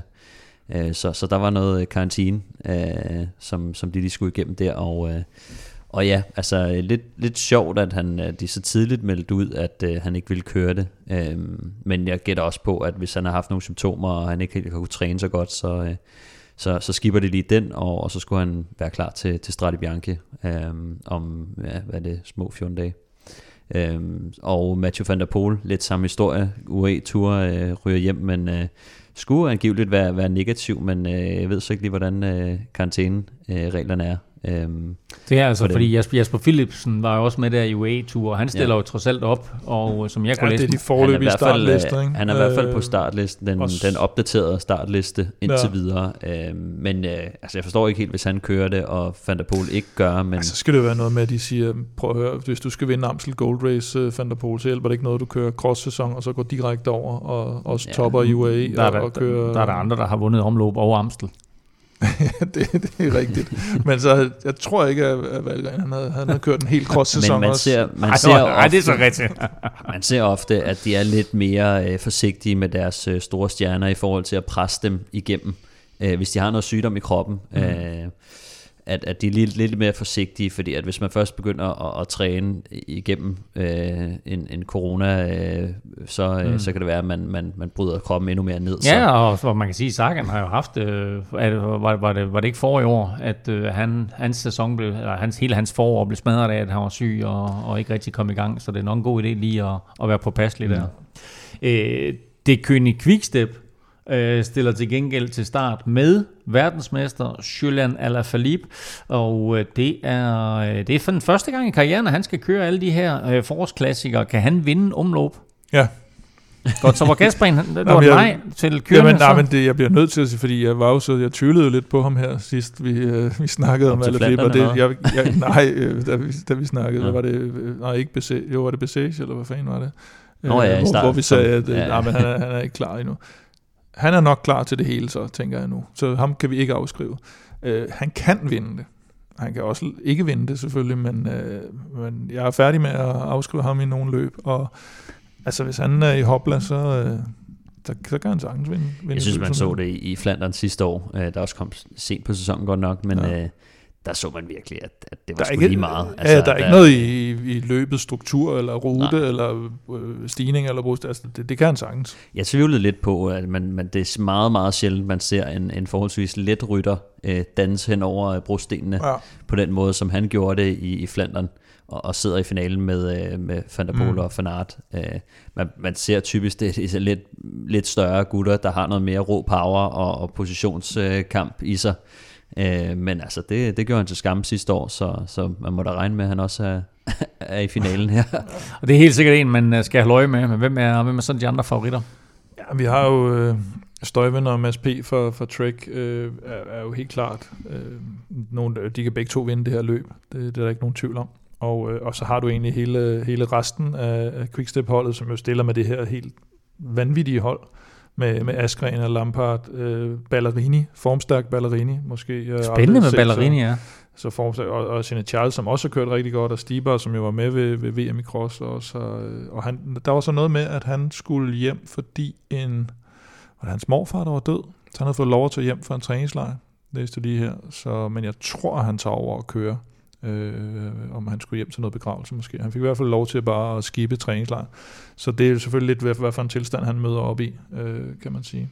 Så har vi øh, Philip Gilbert og, øh, og Vellens. Vellens blev træer for, en- for nogle år siden, og Gilbert vandt det for en 60-70 år siden, tror jeg. Ikke? Fem, 15 år siden. 15 år siden, ja. Er vildt. og, øh, og så Dylan Tøns. Ja, de kører så for Lotto, ikke? For Lotto, ja. Ja. Dylan Tøns for Bahrain har også kørt okay resultater i det. Og så har vi jo, øh, hvad hedder det, både Van Avermaet og Oliver Narsen hos øh, Agedeur, som vi vel egentlig for første gang ligesom skal se den her, det her stærke klassikerhold, som de jo lidt har omdannet Rigtig til. spændende at se, hvad, Og altså, og, og, og også at se om den her øh, satsning, som Asian er, de, ja. De, de laver nu med at satse på klassikerne, om, om det rent faktisk bærer frugt. Og umiddelbart har de også bare det med. Og der siger man måske sådan, Ja. åh ja, og igen med Alaphilippe, eller, men man så også bare det i Strade Bianche for nogle år siden, at, øh, at øh, de der hårde løb, endagsløb, det kan han altså også. Øh, Ja, bare det er vel ikke med for Døsser. Jo, de havde ham i hvert fald på øh, den oprindelige start. Ja, det er sådan noget. Så. Ja. Sådan du. Bum, bum. Ja. Øhm, Søren Krav, Tis Beno er jo selvfølgelig de, de, de største for, for DSM. Sepp van Marke har jo tidligere vundet det, kan jeg huske. Jeg mener, det var ni år siden, jeg fik sådan et Facebook-minde i dag om, at jeg var åbenbart så begejstret, at jeg havde, havde skrevet det på Facebook, dengang han slog øh, bonen i, i spurten. Øh, så er det ikke så meget, han har vundet siden, kan man Nej. sige, men øh, er altid godt med fremme. Og, øh, og så glæder jeg mig faktisk, nu snakker vi om, om Peter Sagan. Altså, jeg er nødt til at lige afbryde. Nu tjekker jeg lige op på det. Jeg googlede faktisk. Mm. Altså, Roman Bardet er jo skiftet fra Asian Døsser, fordi de jo... Nå, ja, ja, han, Han- er, jo- han er med for- han er med for DSM. Ja, det var, det var sådan set også det, jeg mente. Men, Okay. okay. øh, øh, men, men det, var, det var forkert, kom forkert ud, ja. Godt så. Øh, nej, så er det svært, at han er med. Ja, præcis. Jeg, jeg, jeg, altså, du forvirrer mig helt der. Ja, det er rigtigt. Men, Ja, ja, det- det, fordi den her satsning, som AC Løs er, de laver ikke, hvor det sådan, at de går fra at Ja, være ja, ja. et, et etabeløbshold til at være en, klassikerhold. Det er der, de tager det, det med. Det, det, det koster jo så også Roman Bardet jobbet. Ikke? Så Ja. han er nu skiftet til DSM og skal selvfølgelig Køre øh, klassiker. Køre klassiker. og, og skal køre sammen med Søren Krav for præcis. DSM. Jo. Ja, ja. Det var en, øh, en brain fart, den der. Det er godt nok. Øh, nej, men faktisk øh, Daniel Os, nu hvor Sagan ikke er med. Mm. Det tror jeg godt kunne gå hen og blive en lille smule interessant, fordi han har jo været vanvittigt stærk, selvom han har kørt som hjælperytter, og nu får han formentlig en, øh, en noget mere fri rolle, måske endda en kaptajnrolle. Sammen med Niels Pollitt. Ja. Så, Og øh, Bodnak. Bodnar. Bodnak. ja. Ej, det, så det bliver, det bliver interessant. Så har du Christoph og, og Trentin for UAE selvfølgelig. Og så, ja, så, faktisk uh, Ineos, uh, Owen Dool og Pitcock og Moscon, som så godt ud i starten af sæsonen, hvis han kan tage det med over Var til... det Owen Dool, der kørte, øh, blev toer i, øh, hvad fanden var det her? Det var i Nå, det var i kurene, Kyrene, i kurene her, Ja. i øh, 19, ja. Så, øh, så det bliver spændende. Og så Ine, eller hvad hedder det, Ineos, ja. Øh, Nicky Terpstra øh, har faktisk øh, har sagt, at han er, han er klar til, Ja, ja, okay. til den her weekend for, for Direkt Energi. Har fået spoleret det meste af sin øh, total direkte energikarriere af, af, af skader og sygdom, men øh, han, han siger, at han er ved at være der. Og de har også fået Borsen Hagen ind øh, fra, øh, fra NTT. Sådan. Og, og fedt, øh, når man går ind på Pro Cycling Stats, så øh, har de sådan remset de, de største favoritter op. Og der står øh, Julian Philippe øverst, så står Seneschal som to, og så står der Søren Krav og Mads P. Så øh, danskerne der, de er altså ja. Helt med fremme i, i, ja. i favoritfeltet. Og lad os bare lige tale om, om danskerne der. Hvem er det, vi har med udover, udover Mads P. og øh, Søren Krav? Udover Mads P. Askren og, og Søren, som øh, er blandt favoritterne, øh, kan vi godt sige, øh, så er Andreas Kron også med fra, fra Lotto. Øh, jeg synes, han, han bliver rigtig spændende at se. Altså, han, øh, han, han kan godt det her øh, Belgier-race, og, og har også gjort det øh, i, i Belgien rundt øh, før. Øh, og øh, og det, det bliver spændende. Så har vi øh, Kasper Pedersen med for, for DSM også. Øhm, og øhm, han øh, tror jeg også øh, håber lidt på øh, at kunne være lidt med, øh, i hvert fald i, i noget præfinale, øh, og, øh, og måske være der, men, men egentlig så skal de køre for, for Tis Benot og, øh, og Søren Krav selvfølgelig. Øh, Mads Wirtz øh, skal også køre for Israel, øh, og de kommer jo med, øh, med Sepp van Marke blandt andet, men jeg tror, han, han går også selv lidt og, og tænker på, at øh, hvis dagen er der, og, og muligheden byder sig, om han skulle øh, prøve at, at, at stikke næsen med frem i, i noget finale. Men han havde lige, øh, han fortalte mig lidt, at han var vist blevet ramt af en bil under træning, og, og What? havde lidt ondt i, øh, i Wirtz? I What? øh, ribbenen. Hvornår var det? Det har jeg slet ikke hørt. Øh, Sidste uge. Nå, Nå, den får du her. Ja, Det- tak. Hør det her først. Hold da op. Øh, så jeg tænker sådan lidt øh, ribben, øh, ondt i ribben og brosten. Der kan jeg selvfølgelig godt være, at det lige øh, tager det. Men jeg, altså, det lyder ikke som om, det var sådan noget vanvittigt seriøst, og, og ikke nok til, at han ikke, øh, han ikke vil køre den Nej, men jeg synes for bare, fuld at han bliver ramt af en bil. Altså, vi har jo haft der uheld allerede tidligere Ja, ja, på sæsonen her. Øh, så, så det er da ikke, det er da ikke skide fedt. Nå. Øhm, nå, ja, det var, det var lidt irriterende. Men øh, jeg tror i hvert fald, at han, øh, han har i hvert fald selv talt lidt om at, at, at håbe på at, at være med, lidt med i, blande sig lidt i finalen. Ja, ja, han vil ligesom prøve at køre ja. alle Ja. klassikerne for, for Mm. fuld damp, ikke? Emil Vinjebo øh, kommer også med på et sådan lidt øh, semi-åbent øh, Kubeka Assos hold. Øhm, og jeg har også øh, skrevet lidt med Vinjebo før, som også bare er fyr og flamme og skal ud og give den gas. Og, øh, og fortæller også bare, formen af, af pissegod, og han er bare enormt god til at forberede sig øh, om vinteren. Det er bare sådan en gut, der øh, har højt humør øh, hele året rundt. Altså, han, han er virkelig øh, sjov og arbejder virkelig hårdt, så, øh, så det kunne også godt blive lidt spændende for ham. Han er øh, heller ikke en type, der er bleg for at komme frem og, og tage noget vind på, på snuden. Øh, så måske et, et, et angreb udefra for ham kunne være interessant. Christoffer Jul er også med for, for Bike Exchange, og øh, Jakob Eholm øh, kommer også med på, øh, på trickholdet. Og har også vist gode takter allerede, øh, jo Jakob Eholm. Det, det er sjovt, du nævner det her med, med, med at, øh, at, at folk de øh, glæder sig til at komme i gang. Og det gør vi jo alle sammen jo. Men nu tænker jeg bare sådan lidt, øh, den her iver efter at køre på cykel og køre vedløb og komme i gang med sæsonen, kombineret med brosten. Kan det sådan være lidt en uheldig cocktail? ja, for Ja, det, ja, absolut. Og jeg, jeg sad nemlig også og tænkte det der med, at, at, at folk er sådan relativt friske. Øh, Jeg synes også nogle gange, det kan gøre, at selv i et så hårdt løb som, øh, som omløb, at, at der sidder relativt mange med, især hvis det er godt vejr. At så kan der godt øh, sidde mange med i finalen, øh, hvor, hvor selvfølgelig jo hårdere øh, terrænet og, og vejret er. Øh, nu kender vi heller ikke helt ruten, øh, så, så, kan det, så kan det lave noget større udskæring. Så, så nogle gange kan man også godt se, at der, at der sidder nogen med relativt øh, langt en større, en større gruppe i, i omløb. Som sagt, så kører kvinderne også omløb på lørdag. Det er 16 år i træk. De skal prøve kræfter med de belgiske brosten. Vi har tre danskere på startlisten indtil videre. Det er Cecilie Utrup, det er Emma Norsgaard. Vi har faktisk fire. Det er Cecilie Utrup, det er Emma Norsgaard, det er Julie Let og så Pernille Mathisen. Øh, ved I godt i øvrigt, at vi faktisk tidligere har haft øh, to danske vindere hos øh, kvinderne af omløb på et? Ja, jeg ved, at Christina Sigård har vundet det. Hun vandt samme år som uh, Valgren nemlig. Ja. Hvem er den anden? Det er Mbl Lars, Hvem? Noget med MBL. det er rigtigt. Kim, du har fuldstændig styr på det. Det er Mi Becca Lakota. Ja. Som, What? Uh, som, Ej, hende kan jeg faktisk godt huske. Ja. Det var faktisk ret vildt med hende. Hun vandt, uh, hun nå, vandt nå. alt, Ved hvad der rørte sig. Hvad? Nej, men hun var, ja, det var da jeg var, da jeg var ungdomsrytter, der var hun, uh, altså hun var bare, hun vandt alt, hvad der overhovedet rørte sig. Og så lige pludselig stoppede hun bare karrieren. Hun vandt øh, faktisk uh, den anden udgave af omløb helt, helt tilbage i 2007, så det er næsten lige så lang tid tilbage som, uh, som Philip Gilbert. Vi skal have nogle spiltips på, på banen til øh, omløb, og traditionen tro, så lægger vi ud med Velropas vinder. Og øh, har du øh, fundet noget spændende til os, Kim? Yep, der har vi, øh, vi går, jeg går, altså nu har vi Søren Krav øh, feature tema i dag, så jeg går all in på, at han øh, skaber et godt resultat. Maksimal pres. øh, en dansker vinder omløb til boostet til odds 7,70. Og det er jo ikke kun Søren. Der kan vi bare tage Askren og Mads P. og Vinjebo. Wow. Vinjebo kan også bare tage ja, den næste. Ja, det kan kæmpe, også. Kæmpe odds. Ja, det er meget højt odds, synes okay. jeg. Jamen er fedt, altså øh, lad os da bare kigge lidt med... Nu har øh, vundet lige, ikke? Altså, med, med hvorfor, ja, hvorfor ikke? Ja, han med, han med. han kører sammen med det. ja, præcis, ja. For Jumbo, ja. eller hvad? Nå. Ja, ja. Øhm, en dansker vinder omlå på det newsblad, boostet ja. til odds 77, det er da et super odds. Uh, Stefan Staltip? Ja, um, vi skal kigge lidt på det kønne quickstep, uh, fordi at, uh, der er ingen tvivl om, at uh, de nok er store favoritter og uh, kommer til at, at skabe løbet.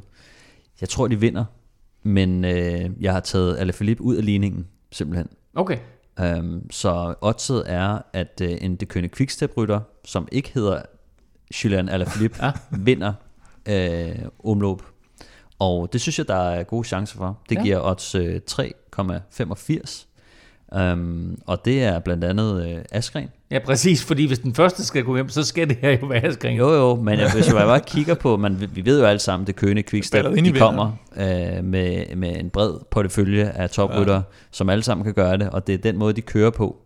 Øh, Stibar, øh, Senechal, Yves Lampard, øh, David Ballerini, som er i topform, og Askren og så lige uh, traktoren, så traktoren Tim de Klerk. Ikke? Ja. Men det er bare alle sammen, alle på deres hold, er nogen, der kan vinde og kommer til at sidde i finalen, ud over Tim de Klerk. Um, så jeg tror, at Alaphilippe kommer til at sprælle lidt, og så, uh, og så er det en af de andre, der... Uh, Pas der på med at undervurdere Alaphilippe. Jamen, jeg siger det bare ren erfaring. Men jeg, jeg, jeg ved bare, hvis, hvis de kommer til at spille lidt ud, og Alaphilippe han kan sidde og være sådan lidt en, en taktisk blokade uh, nogle steder, Øh, det er i hvert fald godt at være quickstep-rytter, som, øh, som Askren også har, har sagt. Ikke? Altså, jeg vil køre mere med, end mod ham, så... Øh. Ja, Men altså et, øh, et odds på 3,85 på, ja. at den anden, det kønne quickstep-rytter, end eller Philip, han vinder. Uh, vi skal også lige have Plæsters podie.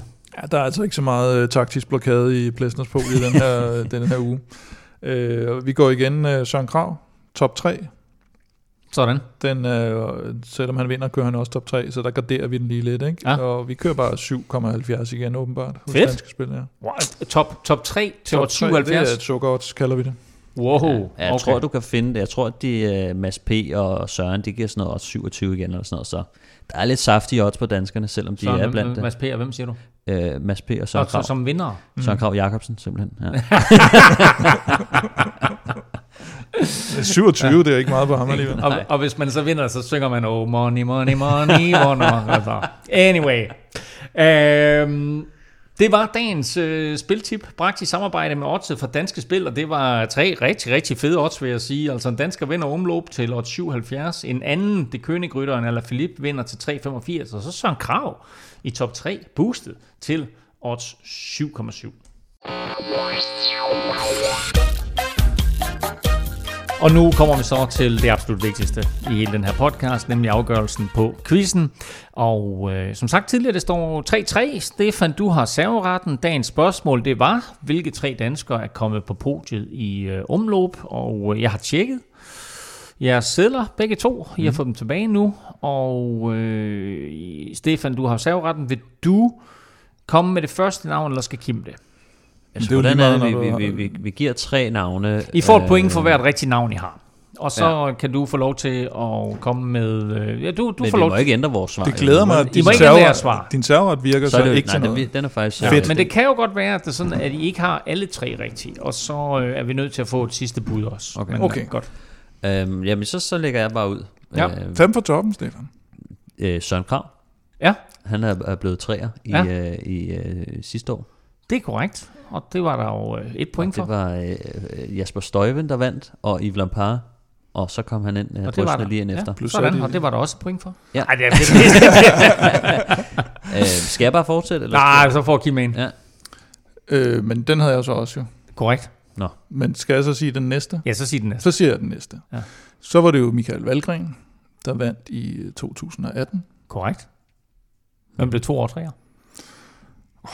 Nej, er- jeg, kan, jeg kan ikke huske det er også lige meget. Uh, godt, jamen, prøv at høre, et point til hver. Der var en, der kørte Eller efter to, ham. to point til hver, faktisk. Det var, hvem var det, der kørte efter ham, hvor vi, vi sad nede på Velropa øh, Café? Lukas Wisnov- Wisniewski Ja, han blev... fra men- Sky. Det var Sepp van jeg. Marke, tror jeg, der kørte efter ham. Vi sad og råbte og skreg. Det var ham der, polakken der. Var det ikke ham, der blev øh, Ja, toer? Sepp van Marke kørte efter ham der til sidst, mm. hvor vi sad og tænkte, nu skal du kraftedme køre. Lukas Wisnowski blev toer, og Åh. Sepp van Marke blev treer. Ja, sådan. Sepp van Marke blev treer både i... Øh, Men du havde også Valgren, 17 og eller hvad? 18. I havde begge to valggren, så Godt det var så. to point indtil videre til begge to. Og øh, så kan du få lov til, Skal jeg så Stefan, lige at komme med, på den her? komme med dit bud på, øh, hvem den tredje er. Øh, jeg var tæt på at gå med, med, med Rolf, fordi Ja. ja. det er sådan en, det, det er godt lige at falde tilbage Ja. på ham nogle Ja. ja. gange.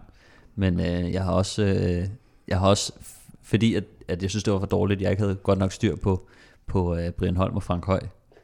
Så, øh, så, så, så gætter jeg Frank Høj. Det er et godt bud. Det er et godt bud. Har du et Fordi- årstal? Jamen jeg, jeg vakser lidt mellem øh, 2002 og 3. Ja. Øh, jeg tror jeg går med 2002. Ja. Kim, hvad siger du? Ja, det ved du godt, for du Ja, har ja, tjekket jeg det. har tjekket men øh, jeg går også med Frank Høj 2002. Og det er fuldstændig Er korrekt. Mm. Ja. Øh, og dermed så er det her jo øh, efter sidste uge, som sagt, fuldstændig øh, Kan vi, skandaløs optræden for jer to. Så hvad vil du gerne sige, Stefan? hvis vi kan nævne vinderen i 2002. Det tror jeg nemlig godt, jeg kan. Okay. Kim, har du den? Er det så et ekstra point? Kan vi få et ekstra point? Nej, på nej, nej, der kommer ikke ekstra point, men, men du kan få lov til at blære dig. Jeg tror, det var Johan Musef, Ja, der vandt. det er et rigtig godt bud. Det er faktisk en af dine favoritter, Kim. Mogen. Peter, Hvad? Peter von Petegem. Nå, Nå, var det ja, okay. der vandt? Han vandt i 2002. Foran Frank Høj, og så med øh, Michael Verhage på, øh, tre, Michael Verhage på, på tredjepladsen der. Hvad hedder det? I er jo imponerende. I er jo imponerende, og I kommer rigtig flot tilbage efter sidste uge der, så øh, der er tre, tre point til begge to. Er der, ikke, dermed- øh, er der ikke minus en for det der fejlgæt, Stefan lige lavede? Ved du hvad, Kim? Lad nu være med at blande dig i reglerne. Det korte og lange er, super imponerende indsats til begge to. Tre point til hver, og dermed altså øh, 6-6 i den samlede stilling. Og Stefan, øh, du beholder faktisk øh, serveretten. Sådan. Vi er færdige for i dag, men øh, du kan allerede nu se frem til næste uge, hvor vi har optagt til et af de fedeste løb i kalenderen, nemlig Strade Bianche og årets sådan øh, rigtigt øh, første sådan store etabeløb Paris-Nice. Øh, og apropos det der med Strade Bianche, så tjek da lige vores lækre Strade Bianche t-shirt øh, på shopvelropa.dk. Du kan følge Velropa og Kim på Facebook, Twitter og Instagram. Det sker på Snablag Velropa, og Stefan finder du på Twitter på Snablag Stefan Djurhus. Undertegnet finder du lige nu på Insta og Face på øh, Snablag NFLming. Mens min Twitter kunne hjælpe med at blive hacket. Øh, Det der er en-.